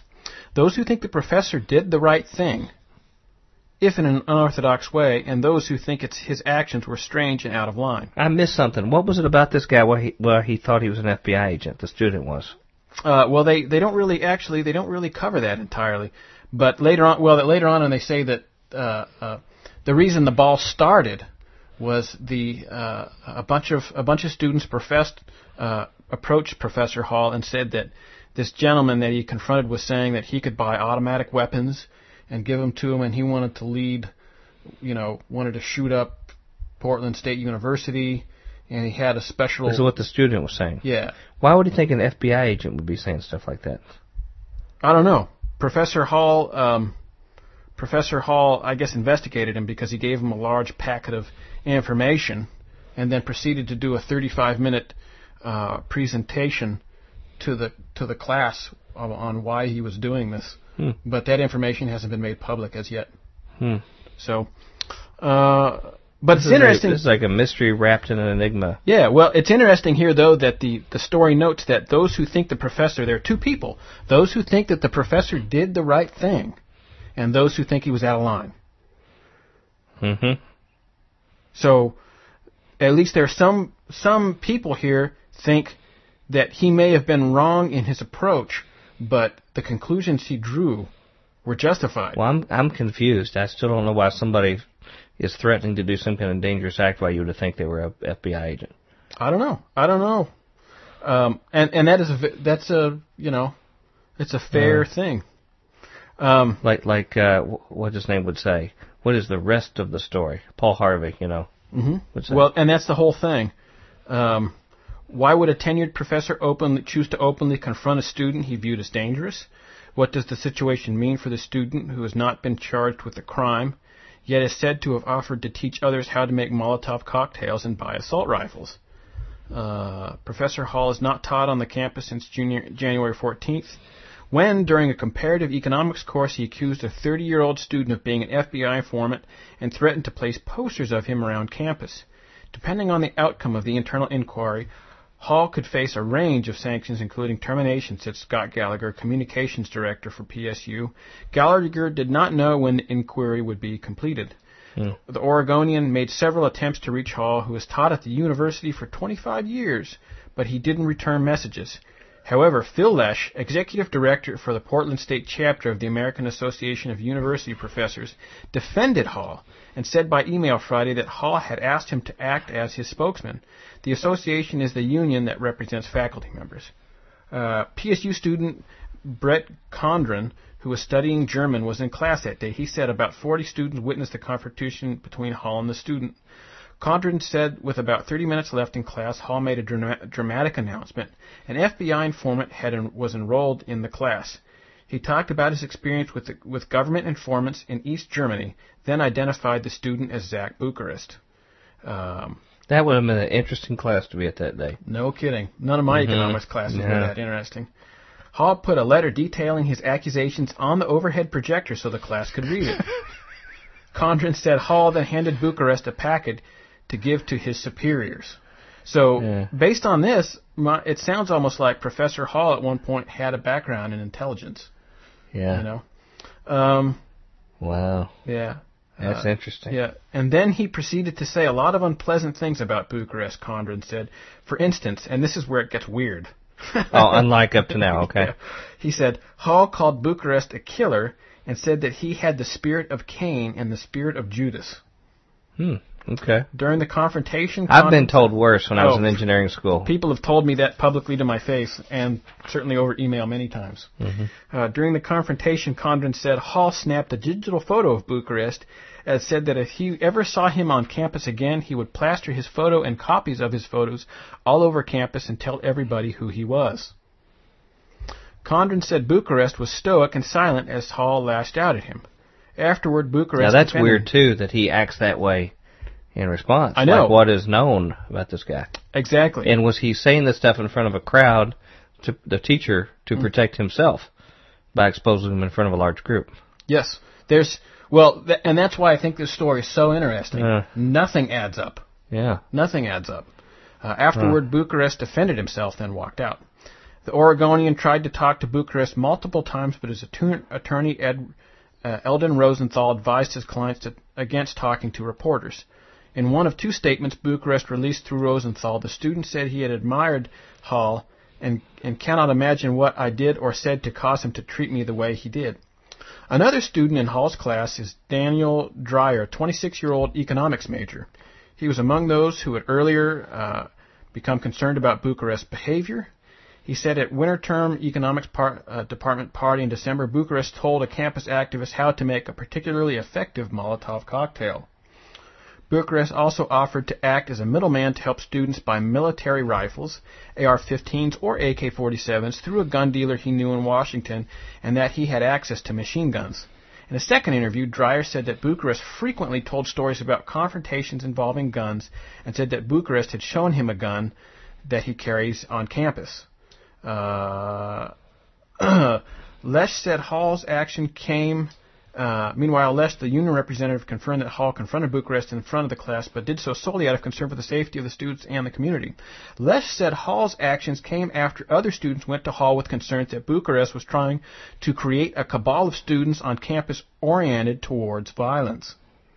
Uh, there were some students who ended up being very upset, uh, but there were also students who were grateful to Hall for confronting Bucharest, Lesh said. Hmm. Now this is that's weird. There are students saying I didn't even mention whether they confirmed whether he had the mark of Cain or not on his head. shoddy reporting. Can you say? You know, that story's got to have done wonders to help recruiting at the university there. Yeah. yeah. Uh, and it just goes on, and it gets weirder and weirder and weirder. But I don't want to take Wow. up too much time. Well, I bet you we hear more from that story. I'll bet so. I bet you there's there's there's more Yeah. forthcoming Yep. And strange, and uh, they're still waiting on legal action. Yep. Yeah. Well, uh, just to finish one or two more things, uh, the FBI said he's not an informant. Um, they said, Which means nothing. yeah. Um, uh, Bucharest said that I truly hope that the students will take steps to clear my name. Uh, uh, Hall has fans among his students at the downtown university. Among them, 23-year-old senior Allison Ferris, who spent five years as a college student in the United States and France. I would classify him, definitely classify him, as one of the top five lecturers I've ever had in a university setting. hmm Uh, I've never studied economics, and he actually made the subject accessible. He contextualized it, and he just made it. He made it just very fascinating. Um, But it doesn't say the information he showed on the overhead on why he thought it was an FBI informant. no, Because other people there must have seen it. yes, Hmm. which in and of itself is interesting. That'd be neat to Get follow a hold up of that. with. Yeah, get a hold of them and find out what it was, what evidence did he put out there. Because there was a lot of people that saw it. Mm-hmm. And, And and a certain number of people defended Hall's actions. yeah, yeah. That's wild. I don't know. That's That's wild. you're, you've caught me speechless on that one. I Yeah. don't know where to You might be what another to say on that. In the making right there. Well, can I get something a little bit calming and more comforting? Yeah. Uh, this sort of relates to that story I had about the waterboarding. Uh huh. Uh, Don't rest. The military's not stopping there. Good. Uh, U.S. doing scientific research to boost interrogations. The U.S. National Intelligence Director Dennis Blair testifies uh, during a hearing uh, that an elite U.S. interrogation unit will conduct scientific research to find better ways of questioning top suspected terrorists. Uh, it is going to do scientific research on that long neglected area, Blair told the House Intelligence Committee. Well, I don't think uh, Dr. Colin Ross would agree with that. They've, they've done a lot of work on, on Yeah. torturing people and breaking them down to Yep. find out that kind of stuff. Uh, he says uh, he said there's uh, very little done to the House Intelligence Committee without elaborating on the nature of the techniques being tested. A spokesman for Blair, Ross Feinstein, also declined to detail specific research projects, but stressed that any such projects would follow U.S. law, which forbids torture, and abide by internal review safeguards. Uh-huh. Uh, Blair said the task would f- fall to an interagency group of top U.S. interrogators from across the intelligence community, dubbed the High Value Detainee Interrogation Group. Mm-hmm. Yeah, it's one thing. You know, you and I are never going to fall into the high value detainee group. I shudder to think what happens to the low value. Marginal or less value. Yeah. Uh, they said that we've given it the responsibility of doing the scientific research to determine if there are better ways to get information from people that are consistent with our values. He said. Maybe it's like asking very politely. Um, Blair said the HIG charter required it to abide with the U.S. Army Field Manual, which forbids abusive interrogation techniques. In this country, they ought to read the uh, counterterrorism Yeah. and insurgency. You mean they would exploit a, a loophole? Is that what you're saying? Yeah. Well, yeah. Yeah. Oh boy. Uh, That's something we should talk about sometime. Is the U.S. Field Army Field Manual that's uh, handed out at the School of the Americas. It's a little different. A little bit different. You know, I used to, I, I confess something. I used to look at those people protesting there as absolute kooks. Yeah. I used to think, what's wrong with those That's people? That's okay. People still look at us that way. Yeah, that's true. I know. And that may be more justified, though. Yeah. Um, That's fine. it says, um, U.S. interrogation tactics in the global war on terrorism have drawn heavy scrutiny in the United States and overseas because of the past use of techniques like waterboarding uh, that meet international definitions of torture. Obama formally abolished some such methods shortly after taking office, drawing fire from former Vice President Dick Cheney, who described them as critical to thwarting terrorist attacks. Uh, asked to detail the research, Feinstein replied, We're not going to discuss specific research projects, but intelligence community sponsored research is performed in accordance with the law and, and institutional review board processes. Now, what Dr. Colin Ross said they did about basically torturing people, Mm-hmm. doing things, even people who were unknown that they did not know they were part of the process that Mm-hmm. led to their suicides and things. All of that got approval too, didn't it? Mm-hmm. By internally in the military and also even the academia. Yeah, they said, "Oh no, we got to do this. It's important that we do it. Very, very important. Yeah, Very important." yeah, some real safeguards. Yeah. Okay, Great what you got? We're kind of firing through some really heavy stuff tonight. Yeah, unlike our lighthearted stuff we normally have. Yeah. National Guard in Pittsburgh randomly patrol streets used to respond to domestic domestic disputes. Okay, the military. Yeah, the Okay. military is being used publicly Okay. now in that, in in Pittsburgh. Okay.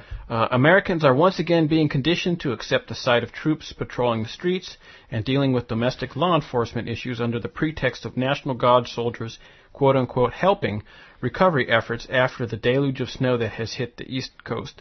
The same soldiers who just months ago were also, quote unquote, helping authorities uh, to brutalize innocent people during the G20 summit in Pittsburgh.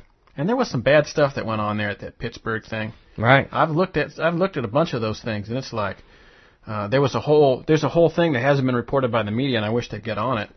But it was it was you know part of this protest happened on campus, and people like just walking out of their dorms got the Billy Club, you know, that's terrible. Uh, in the aftermath of the weekend storm, hundreds of National Guard members have been helping Pittsburgh's emergency, emergency personnel respond to residents' needs, and beginning tonight, they're also going to be patrolling city streets, reports KDKA. We will also begin to have the National Guard patrol our neighborhoods to deal with any issues that come up, Pittsburgh Mayor Luke Ravenstahl announced at an afternoon news conference. So, so city residents, be advised that you will begin to see National Guard Humvees in some of your neighborhoods beginning this evening. Crazy. The Pittsburgh Post Gazette also reported that government, Governor Ed Rendell dispatched the troops to deal with all manners of calls that would normally be handled by police, including domestic disputes. The use of National Guard soldiers to provide aid in emergency situations is a perfectly reasonable measure. Uh, but when those troops start to randomly patrol the streets and work with cops in dealing with quote unquote domestic disputes and quote unquote any issues that come up, uh, then a dangerous precedent is being set. No kidding. Especially considering the fact that the fact that less than five months ago, these same troops were working with the Army and the Air Force to conduct quote unquote crowd control duties and run military checkpoints during the G20 summit. Uh, indeed, Pittsburgh Guardsmen keep themselves busy helping troops, quote unquote, uh, military and multi-agency task force teams to abduct protesters off the streets, attack and terrorize peaceful protesters, and inflict LRAD torture weapons on innocent bystanders during the martial law showcase last summer. You know, that's what they said they were going to do. Back, remember, they opened Mm-hmm. that Northcom there at Fort Stewart? Mm-hmm. They said that's exactly what they were going to do. Mm-hmm. So they're just doing what their plan was announced Totally in Army. Times. And, and if you tell people what's going on, they go, "You're crazy. That's not couldn't happen in yeah, America." they won't even believe the Army Times when they say it. I know it's so Yeah. it's like it's so crazy. I know, it's so crazy. The troops had previously been deployed in support of military operations around the world under the banner of the War on Terror. It is important to emphasize the fact that not only are National Guard now being deployed on a regular basis around the country on virtually every any pretext, battle-hardened active duty combat soldiers are also being used in quote-unquote humanitarian exercises under the banner of Northcom. As reported in 2008, troops from the 3rd Infantry Division's 1st Brigade Combat Team trained to rescue people from wrecked cars in a propaganda piece aimed at convincing Americans to accept soldiers on the streets as routine. The troops were part of Northcom's move to deploy tens of thousands of active duty soldiers inside America by September 2011 to deal with domestic security, including civil unrest and crowd control. Uh, as Now, when was that? Where was that date come from again? Say that again. uh, September 2011. Yeah, from where? What what site cited that date? What report or? Uh, the troops were part of Northcom's move. It doesn't say which report. Okay. It's just something Northcom okay. has. Uh, as as Alex Jones exposed back in the 1990s, U.S. troops have been training for this eventuality for a considerable amount of time. That's true. During numerous urban warfare drills that Jones attended and reported on, troops were trained to raid, arrest, and imprison U.S. citizens on, in detention camps, as well as taking over public buildings and running checkpoints. During role playing exercises, actors play, playing prisoners would scream, I'm an American citizen! I have rights! as they were being dragged away by troops. Do you like my little dramatic? Yeah, I like that. That enhanced that story. Yep. Deploying National Guard troops on You should do books on tape. you know? Deploying national. It's funny. I've got a project coming up that sort of deals with that. Really? Deploying National Guard troops on a completely random basis to deal with quote unquote any issues that come up, including quote unquote domestic disputes, is a clear violation of posse comitatus. Guardsmen need to be tightly restricted to aiding only in emergency situations. Governor Rendell's use of the soldiers in such a slapdash way is a flagrant violation of the 1878 law that forbids the Army, Air Force, and state and National Guard forces from exercising nominally state law enforcement, police, or peace officer powers to maintain law and order. Well, okay. Rendell, along with Mayor Luke Ravenstahl, have both breached the oath they swore to preserve and protect the Constitution. Where, where did that come from, the story? That's the InfoWars story. Um, another thing that's making a perfect storm with this is that a lot of the states are on the verge of going bankrupt, and they're going to have to have the National Guard come in and take over police duties because they're not going to be able to pay them otherwise. So you might as well get used to just seeing military on your streets. I like the idea of, of uh, you know, uh, people self-sufficiency, you know. Yeah, well, you know who I like? I like Merv, who could come tell you how to contact us at Future Quake. Future Quake radio broadcasts are archived at www.futurequake.com, suitable for downloading or streaming, as well as other show information. Email Dr. Future and Tom Bionic at drfuture at futurequake.com. That's D-R-F-U-T-U-R-E at futurequake.com. Tell us your name, city, and radio station or internet, and if we can use your name on air. Comments on the shows, topics, or guests, or suggestions for future show topics or guests are most welcome. Dr. Future and Tom will discuss selected emails each week during the radio broadcast.